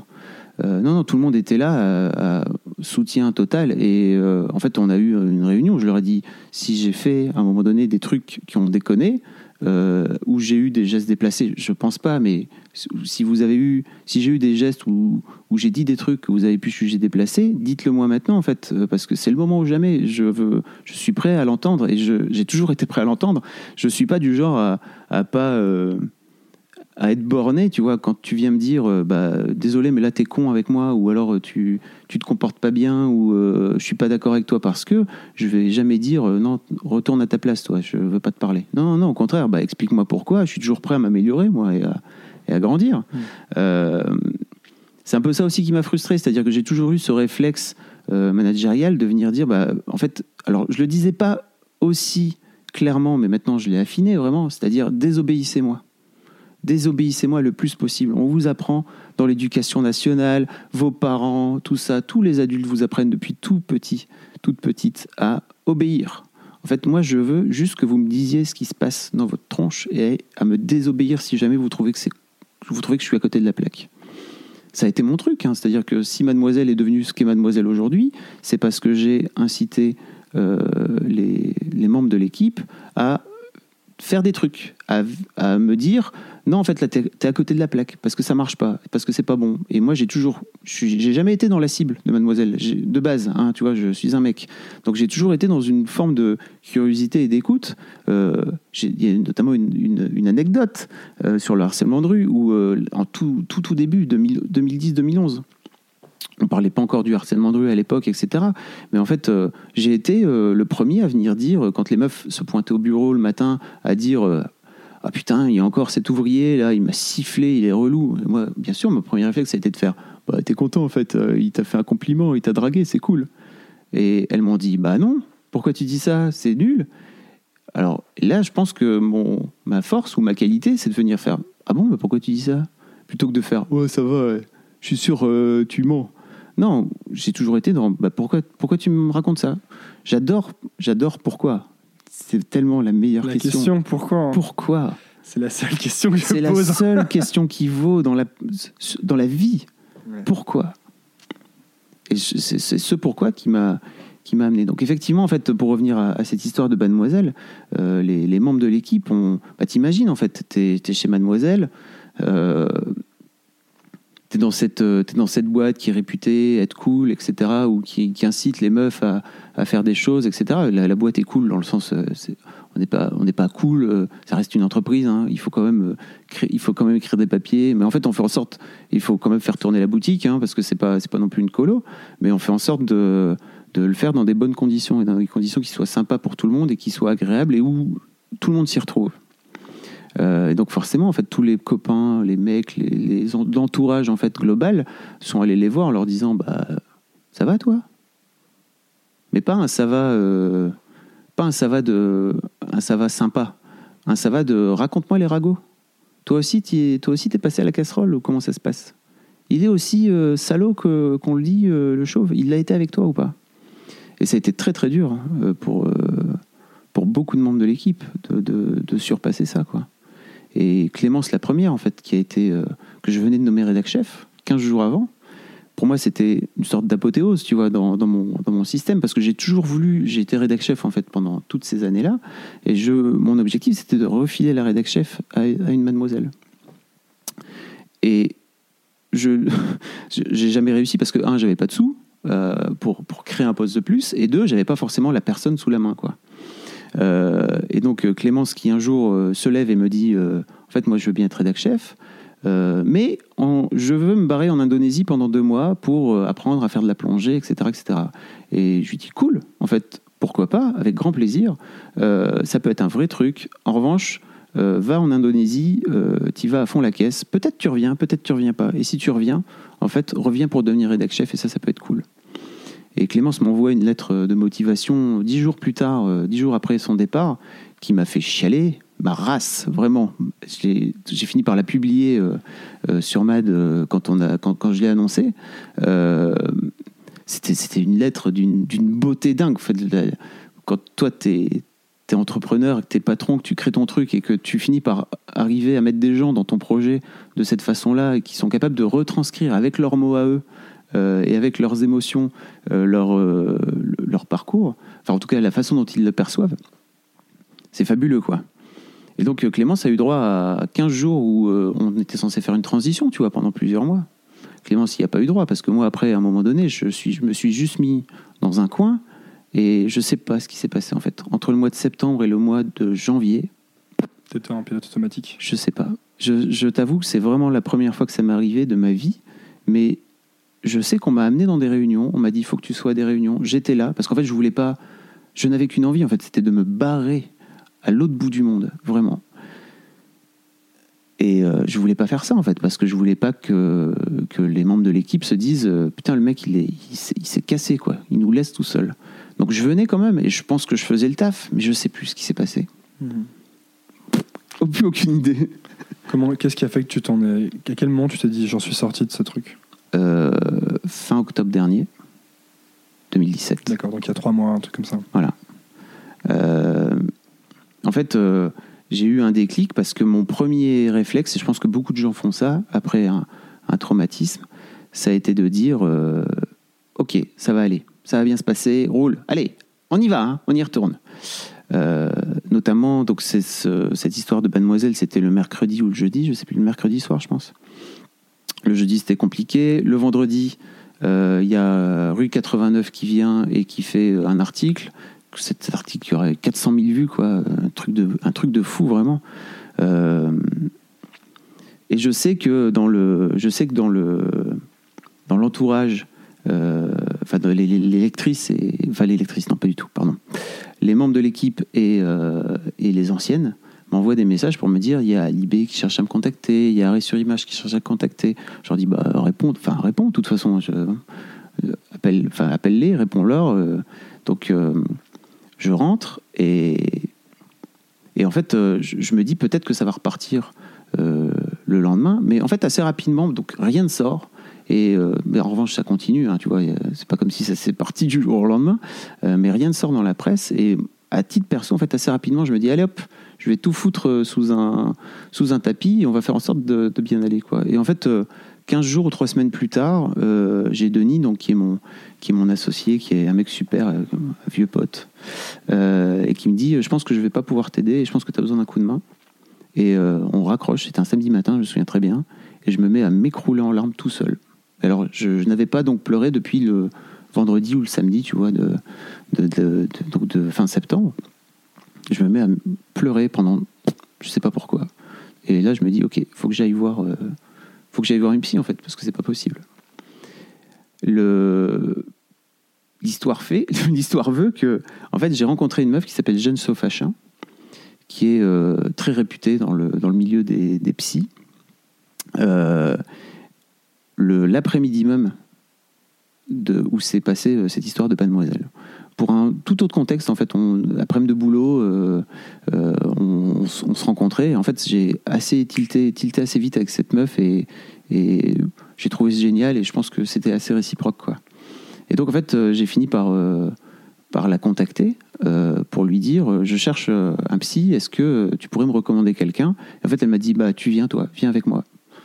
Et en fait, j'ai eu droit à, un- à une thérapie en fait avec cette, avec cette, cette personne qui est fabuleuse en fait, qui m'a sauvé la vie hein, aujourd'hui. Euh, et qui m'a vraiment. c'est imp- c'est impossible de décrire le chemin que j'ai pu faire depuis, euh, depuis un an, parce que c'est un tel bouleversement de toute ma façon de voir les choses, de ma capacité à, à gérer les émotions qu'avant j'avais plutôt tendance à faire. Allez, on prend, on garde tout sur soi et puis on fait comme si de rien n'était, hein, tout va bien se passer. Euh, à- à gérer ma vulnérabilité aussi, tu vois, ne pas hésiter à venir, la, à venir lui donner, la montrer.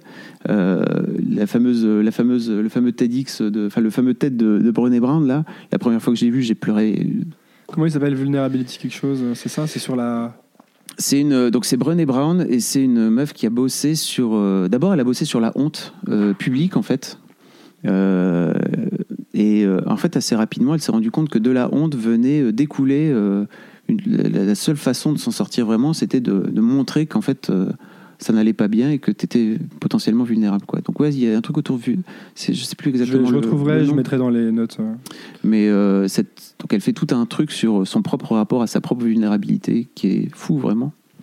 Et donc euh, bah, Jeanne m'a m'a ouvert en fait à tous ces à tous ces trucs là et m'a montré que en fait une autre voie était possible Euh, et elle m'a radicalement changé de- de- de- d'état d'esprit. En fait, je me suis rendu compte avec, euh, avec le temps que j'avais vraiment associé Mademoiselle à ma potentielle mort, en fait. Comment ça? Bah, je voulais me suicider, mon pote. Tu vois, je voulais vraiment me foutre en l'air. C'était la première fois de ma vie que j'avais des pensées suicidaires. hein. Moi, c'est pas du tout mon truc. hein. Euh, et je me suis dit, mais je, je- au départ, je, par- je partais du principe que j'allais, euh, je sais pas, me séparer de maths, enfin, tu vois, trouver, faire autre chose, euh, trouver une autre façon de, de fonctionner, etc. Et en fait, avec le temps, je me suis dit, mais non, c'est pas possible, en fait. Euh, J'ai besoin, d'un moment donné, de. Ce projet, c'est ma vie, quoi. Donc, j'y fais moins de choses qu'avant. C'est-à-dire que j'y fais moins de choses, non pas, j'y fais moins de choses, mais en tout cas, j'ai- je fais des trucs différents d'avant, parce que j'ai refilé la rédac chef à Clémence.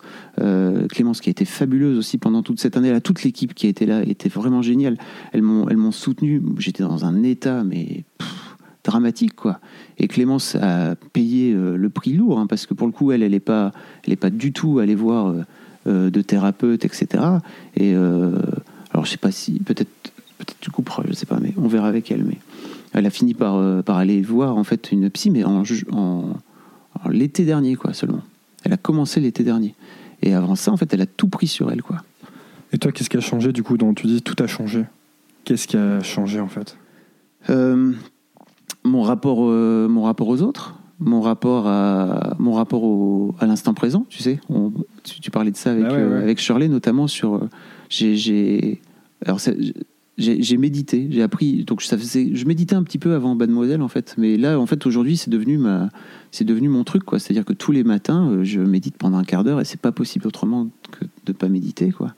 Et euh, en fait j'ai terminé cette année. je te Attends, dis- attends.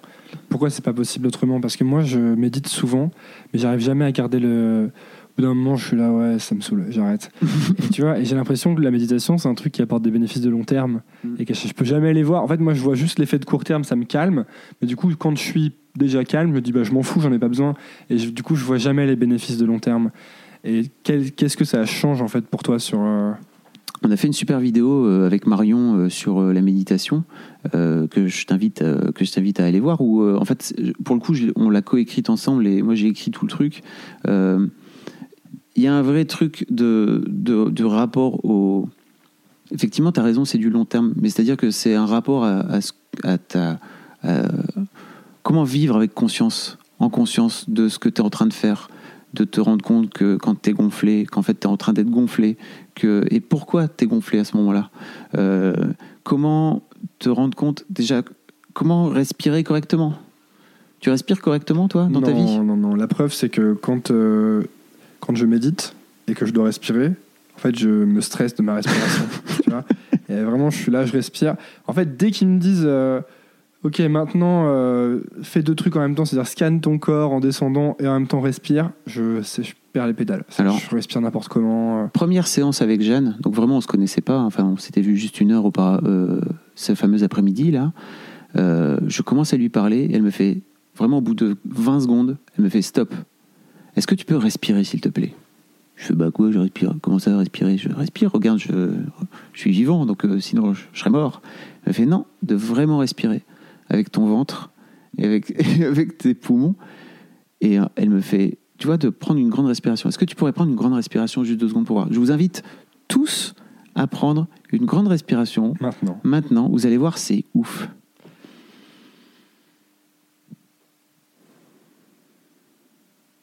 Et on la prend en même temps que vous. C'est intéressant ce que Ça tu fait dis. pas du bien Ça fait vraiment du bien. Et tu sais ce que j'ai fait la semaine dernière? Je suis allé prendre des cours- un cours de diction parce que je trouve que là ça va sur Nouvelle École, évidemment je fais attention, mais dans la vie je m'emballe très vite, je contrôle pas forcément mon énergie et du coup je parle très très vite et j'articule plus et genre je mâche mes mots et je trouve ça. En fait, tu sais, je pense que j'ai un peu ce syndrome du type qui a peur qu'on l'écoute pas et qui du coup parle super vite pour placer toutes ses idées, tu sais, et ou alors qui va parler très fort. Je parle souvent très fort aussi. Et, euh, et j'ai fait ce truc-là et elle m'a fait faire des exercices euh, euh, de. En fait, on découpait des phrases de manière absurde. C'était pas, on les découpait pas logiquement. Et en fait, je devais poser à chaque fois qu'on découpait et respirer pendant une à deux secondes. Et au début, j'arrivais pas à le faire, quoi. J'arrivais pas à respirer. J'arrivais pas à m'arrêter. J'avais envie de repartir. Je trouvais pas. Et, et je me disais, mais c'est pas possible. T'es con, quoi. Pourquoi t'arrives pas à arrêter à respirer deux secondes? Et Bref, tout ça pour dire que c'est quelque chose auquel moi je fais pas assez attention, mais je me, je me prends bien compte qu'il y a un travail à faire là-dessus. C'était ma petite anecdote.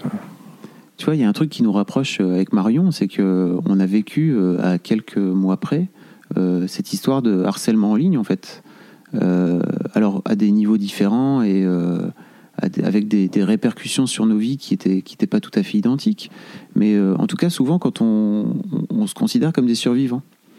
Et, euh, et je pense qu'il y, a un- vrai truc sociétalement aujourd'hui qui doit, et que Marion a pris en disant en fait, c'est pas parce que c'est virtuel que c'est pas réel. Et euh, ne, partez pas du principe que parce que ça se passe sur Internet, ça se passe pas dans la vraie vie. Parce que moi aujourd'hui, Internet c'est ma vraie vie. C'est-à-dire que les gens là, tous ces gens, le, truc euh, Mademoiselle a été entêté, tous ces gens qui m'ont chié dessus, qui m'ont que je connais pas, je sais pas qui ils sont, je sais pas d'où ils sortent, je ne les ai jamais vus, je ne les ai jamais rencontrés, je ne sais pourquoi. Pourquoi à un moment donné vous décidez de vous jeter comme ça sur une personne au nom de il y a un truc qui est écrit sur internet alors c'est vrai. Et je dis pas que euh, ces personnes-là ont- n'ont pas vécu une, une, euh, comment dire, une expérience qui soit pas complètement dingue chez Mademoiselle, parce que en fait ça reste quand même une boîte. Et je peux comprendre qu'en fait, euh, quand tu es chez Mademoiselle, tu puisses te dire, tu avais peut-être des attentes dingues par rapport à l'image que tu avais de l'extérieur de, ma- de Mademoiselle, et qu'une fois que tu y rentres, peut-être que parfois, pour plein de raisons, il y a des choses qui cliquent pas comme il faut, et c'est des choses qui arrivent, quoi. Euh, mais, bah, euh, ok, peut-être, en fait, vous auriez pu venir leur dire, les gens là qui m'ont chié dessus, bah, est-ce que vous en avez parlé ensemble d'abord avant de faire ça? Moi, jamais personne n'est venu me dire, bah, t'as été nul en fait avec moi. Et si quelqu'un est venu me dire, t'as été nul avec moi, je suis le premier à faire, je suis désolé, vraiment, je veux pas. Je, explique-moi pourquoi et je vais faire en sorte de m'améliorer. Parce qu'il y a une non-conscience du fait que ce sont justement des personnes réelles? C'est marrant ce que tu dis. Il y a quelqu'un qui m'a envoyé un mail euh, euh, il y a quelques jours en me disant euh, Antonin, euh, j'aime beaucoup ton podcast, mais je trouve que récemment ça perd vraiment en niveau parce que t'invites, euh, tu prends vraiment une direction bobo gauchias. Oh Il a dit les mots, tu vois, vraiment comme, comme ça. Et après, il m'a dit euh, euh, vraiment, euh, t'invites bah, euh, des gauchias, je sais plus exactement ce qu'il a dit, et il m'a dit voilà une liste d'invités que tu pourrais inviter. Et puis il m'a dit, je crois, Dieu donné, Jean-Marie Le Pen, enfin, des- les- les- vraiment c'était ça les invités. Et je savais pas quoi répondre parce que du coup j'ai juste répondu merci pour ton message. Et le type m'a répondu aujourd'hui, peut-être qu'il écoute, euh, il m'a répondu euh, un truc vachement plus détendu. Genre, ah, euh, ok, euh, en fait, peut-être que j'ai un peu exagéré avec Jean-Marie Le Pen, en vrai, c'était plus pour te provoquer un peu. Et, et tu vois, je pense que d'un seul coup, il s'est dit, ah, mais en fait, tu sais, il m'a considéré comme un mec qui est vraiment un mec en en os, tu vois. Alors peut-être que je me trompe, il m'écrira, mais je pense que ce qu'on fait, l'erreur qu'on fait, c'est qu'on on pense pas à ça. On pense pas que la personne derrière, elle est en chair et en os, et que en fait, c'est, comme si tu l'as croisé dans la rue. Si tu l'as croisé dans la rue, tu lui dirais jamais ce que tu fais, c'est de la merde, ou t'es une merde, ou euh, tout ce genre de choses, en fait. Et je pense pas que. Moi, je pense que la leçon pour moi, c'est surtout de pas répondre, en fait, plus que de répondre ça, mais je trouvais que c'était intéressant.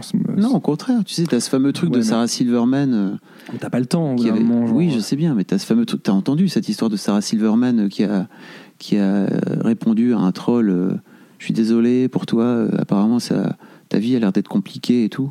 Et en fait, le, il, s'en est suivi une discussion folle. T'as t'as pas euh, Eh ben, il y a un mec, alors j'ai pas entendu cette histoire, j'irai voir, mais il y a un type aux États-Unis, Léo, euh, mon pote Léo Bijaou, il m'en parle tout le temps.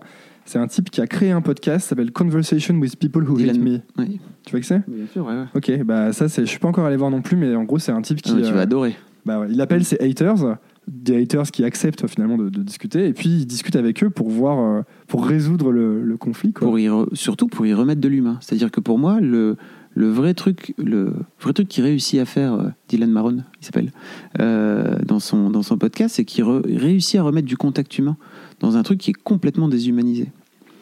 Et en fait, je pense que c'est ça qui manque, c'est-à-dire qu'il manque juste. N'oubliez pas en fait qu'il y a, y a des personnes euh, derrière les gens vers, vers qui vous envoyez vos, vos abonnés, vos followers. il y a des vrais gens qui prennent, qui lisent les trucs et qui le prennent comme des vraies claques dans la gueule.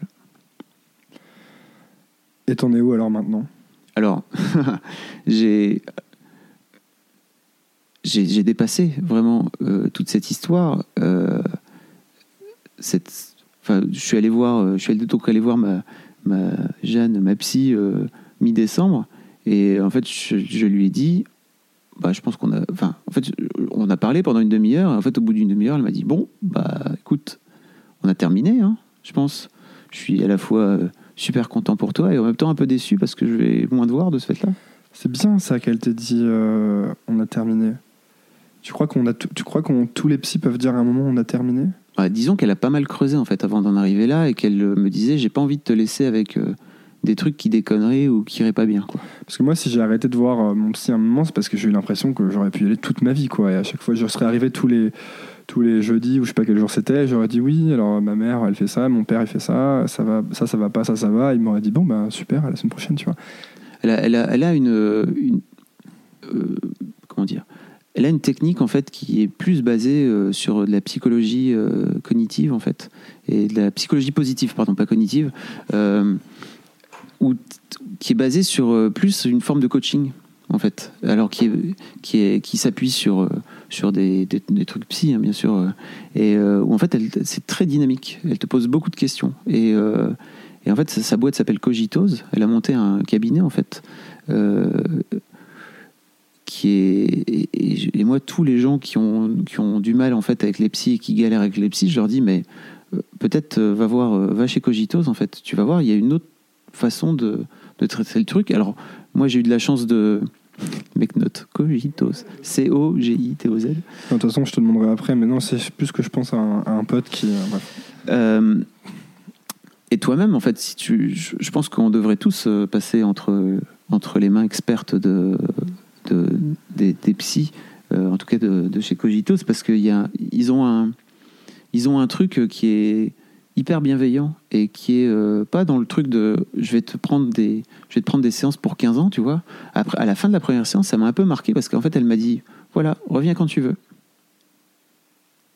Elle Moi, t'a je- pas dit à la semaine prochaine. non, elle m'a dit reviens quand tu veux. Et je me suis dit, quand je veux, c'est-à-dire, bah, réfléchis, tout ce qu'on s'est dit, tout ce qu'on s'est raconté, etc. euh, reviens quand tu le sens. Donc en fait, à chaque fois, c'était moi qui faisais la démarche de- d'appeler pour, euh, pour pouvoir avoir un rendez-vous avec elle, quoi. Et comment t'as su que t'avais dépassé ça alors? Parce que. hum, Est-ce que je te fais la totale? Comme tu veux. En, en fait, j'ai bouclé, j'ai bouclé cette année par un voyage en Inde. Alors, je sais que c'est très caricatural et c'est très cliché. T'as vu, ça te fait marrer, voilà, forcément. Euh, mais en fait, euh, ce voyage en Inde a été organisé par, euh, bah, justement par, euh, par Jeanne et par, euh, et par son mec. Euh, son mec, lui, qui est plutôt sur tout l'aspect euh, méditation, en fait. Euh, et je suis parti tout seul pour la première fois de ma vie. Donc on était dans un groupe, hein, tu vois, un groupe de 40, mais je connaissais personne dans le groupe. Euh, je suis parti tout seul à l'autre bout du monde. Je suis jamais parti en vacances avant, tout seul de ma vie, je m'en suis rendu compte, puisque j'ai rencontré ma, ma zouze à- quand j'avais 17 ans. Après, on n'avait qu'une envie, en fait, c'était de partir ensemble en vacances. Après, on a eu les enfants, donc il fallait partir avec les enfants. Euh, et là, c'est la première fois que je partais tout seul. Et euh, en fait, euh, ce stage était un stage à mi-chemin entre des soins d'Ayurveda, ayurvédique, qui est à base d'huile chaude, mon pote. Oh là là, c'est fabuleux. Et puis de, un stage de méditation où on, avait 3 heures, 3 heures et demie de méditation tous les, tous les après-midi.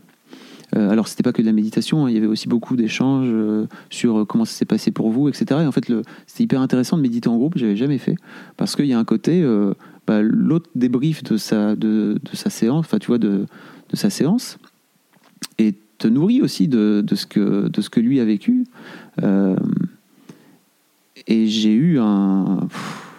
Voilà, j'ai craqué complètement en fait au milieu de la semaine. Il y avait beaucoup de gens hein, dans le groupe qui craquaient parce que euh, en fait tu te retrouves pendant euh, euh, donc on va dire sur les 3 heures, 3 heures et demie, on devait on devait méditer environ une heure et demie, deux heures quoi. Et sur quand tu es une heure et demie, deux heures face à toi, si tu veux, t'as pas trop trop le choix de de, plonger dans toi quoi. Donc l'un des trucs que j'ai découvert aussi, c'est le- c'est le- les exercices de visualisation. C'est-à-dire, euh, ok, euh, c'est quoi ta peur? Parce que j'avais une boule dans le ventre en fait à un moment donné, au mois de juin, mademoiselle elle est pas très bien en termes économiques et tout, c'était un peu chaud pour la boîte. Euh, c'était un peu compliqué. Et en fait, tous les matins, je me levais avec une boule dans le ventre. Ça m'arrive jamais, tu vois, dans ma vie, d'avoir une boule dans le ventre. Enfin, en tout cas, assez rapidement après Mademoiselle, euh, cette boule était partie. Et là, j'avais une boule dans le ventre. Je savais pas d'où elle venait. Et euh, en fait, Jeanne m'a dit, mais à quoi elle ressemble ta boule?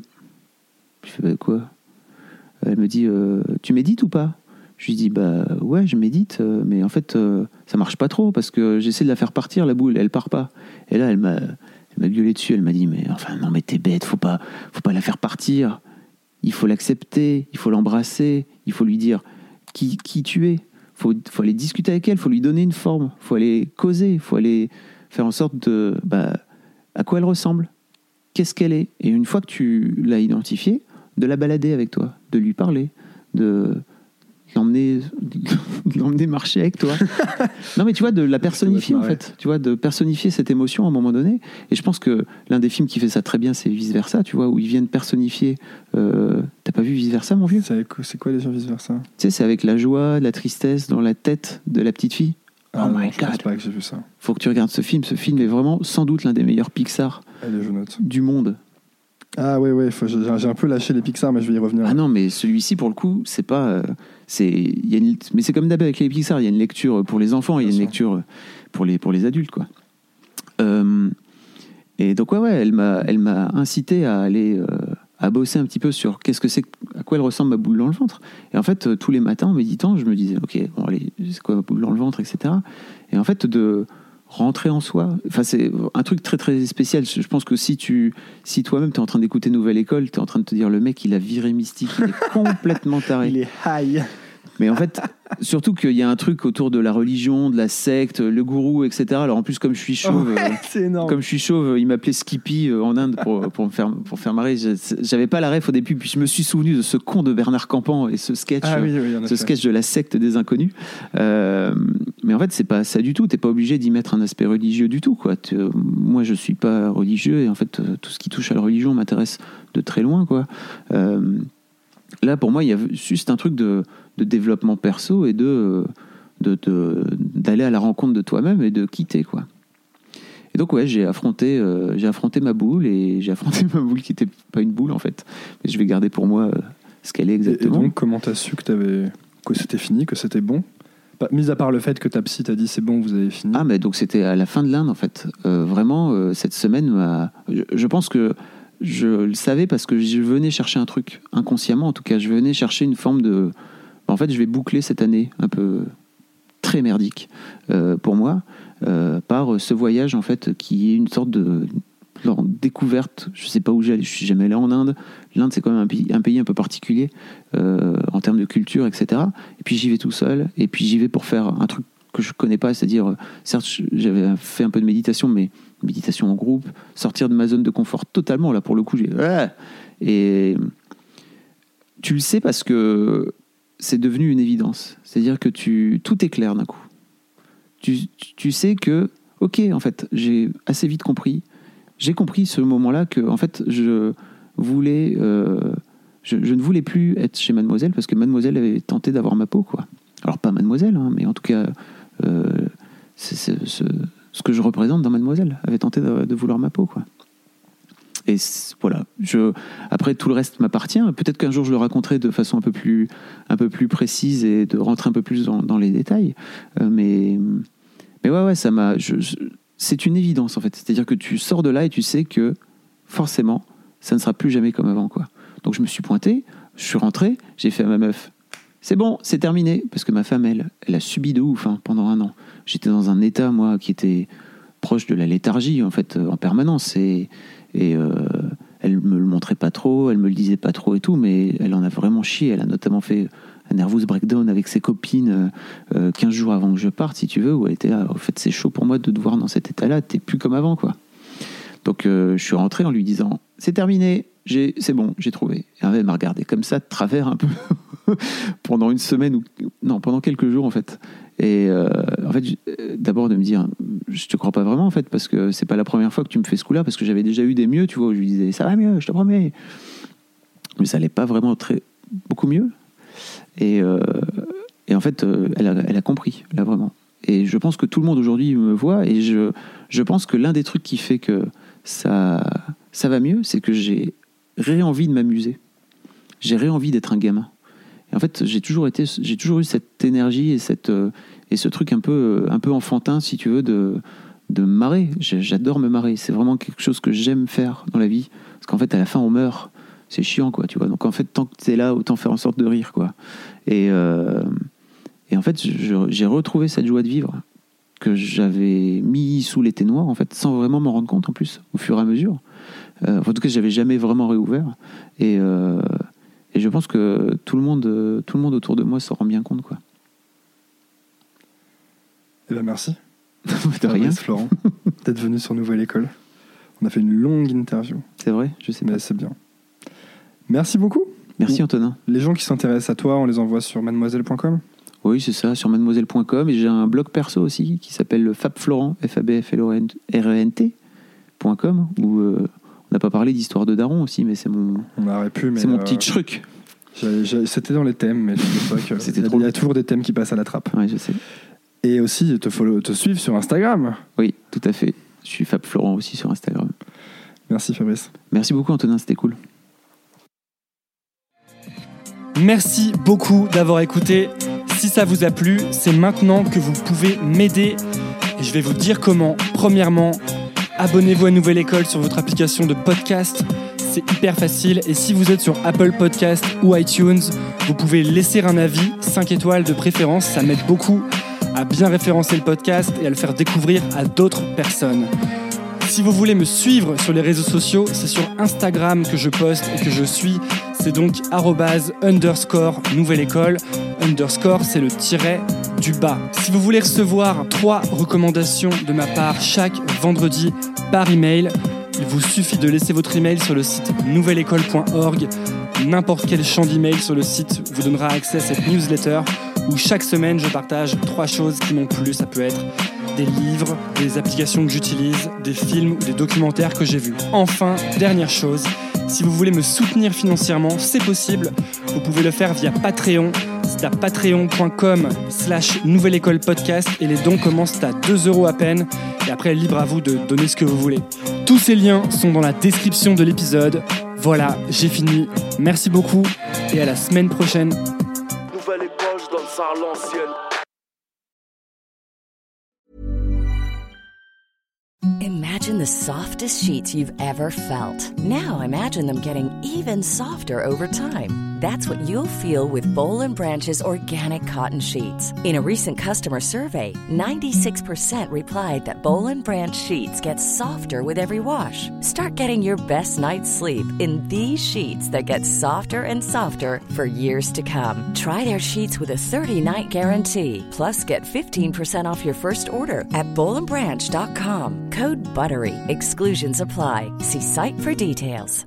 Hey, it's Paige DeSorbo from Giggly Squad. High quality fashion without the price tag. Say hello to Quince. I'm snagging high-end essentials like cozy cashmere sweaters, sleek leather jackets, fine jewelry, and so much more. With Quince being 50 to 80% less than similar brands. And they partner with factories that prioritize safe, ethical, and responsible manufacturing. I love that. Luxury quality within reach. Go to quince.com slash style to get free shipping and 365 day returns on your next order. Quince.com slash style. Even when we're on a budget, we still deserve nice things. Quince is a place to scoop up stunning high-end goods for 50 to 80% less than similar brands.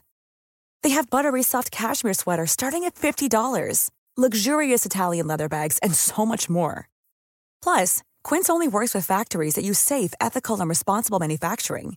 Get the high-end goods you'll love without the high price tag with Quince. Go to quince.com slash style for free shipping and 365-day returns.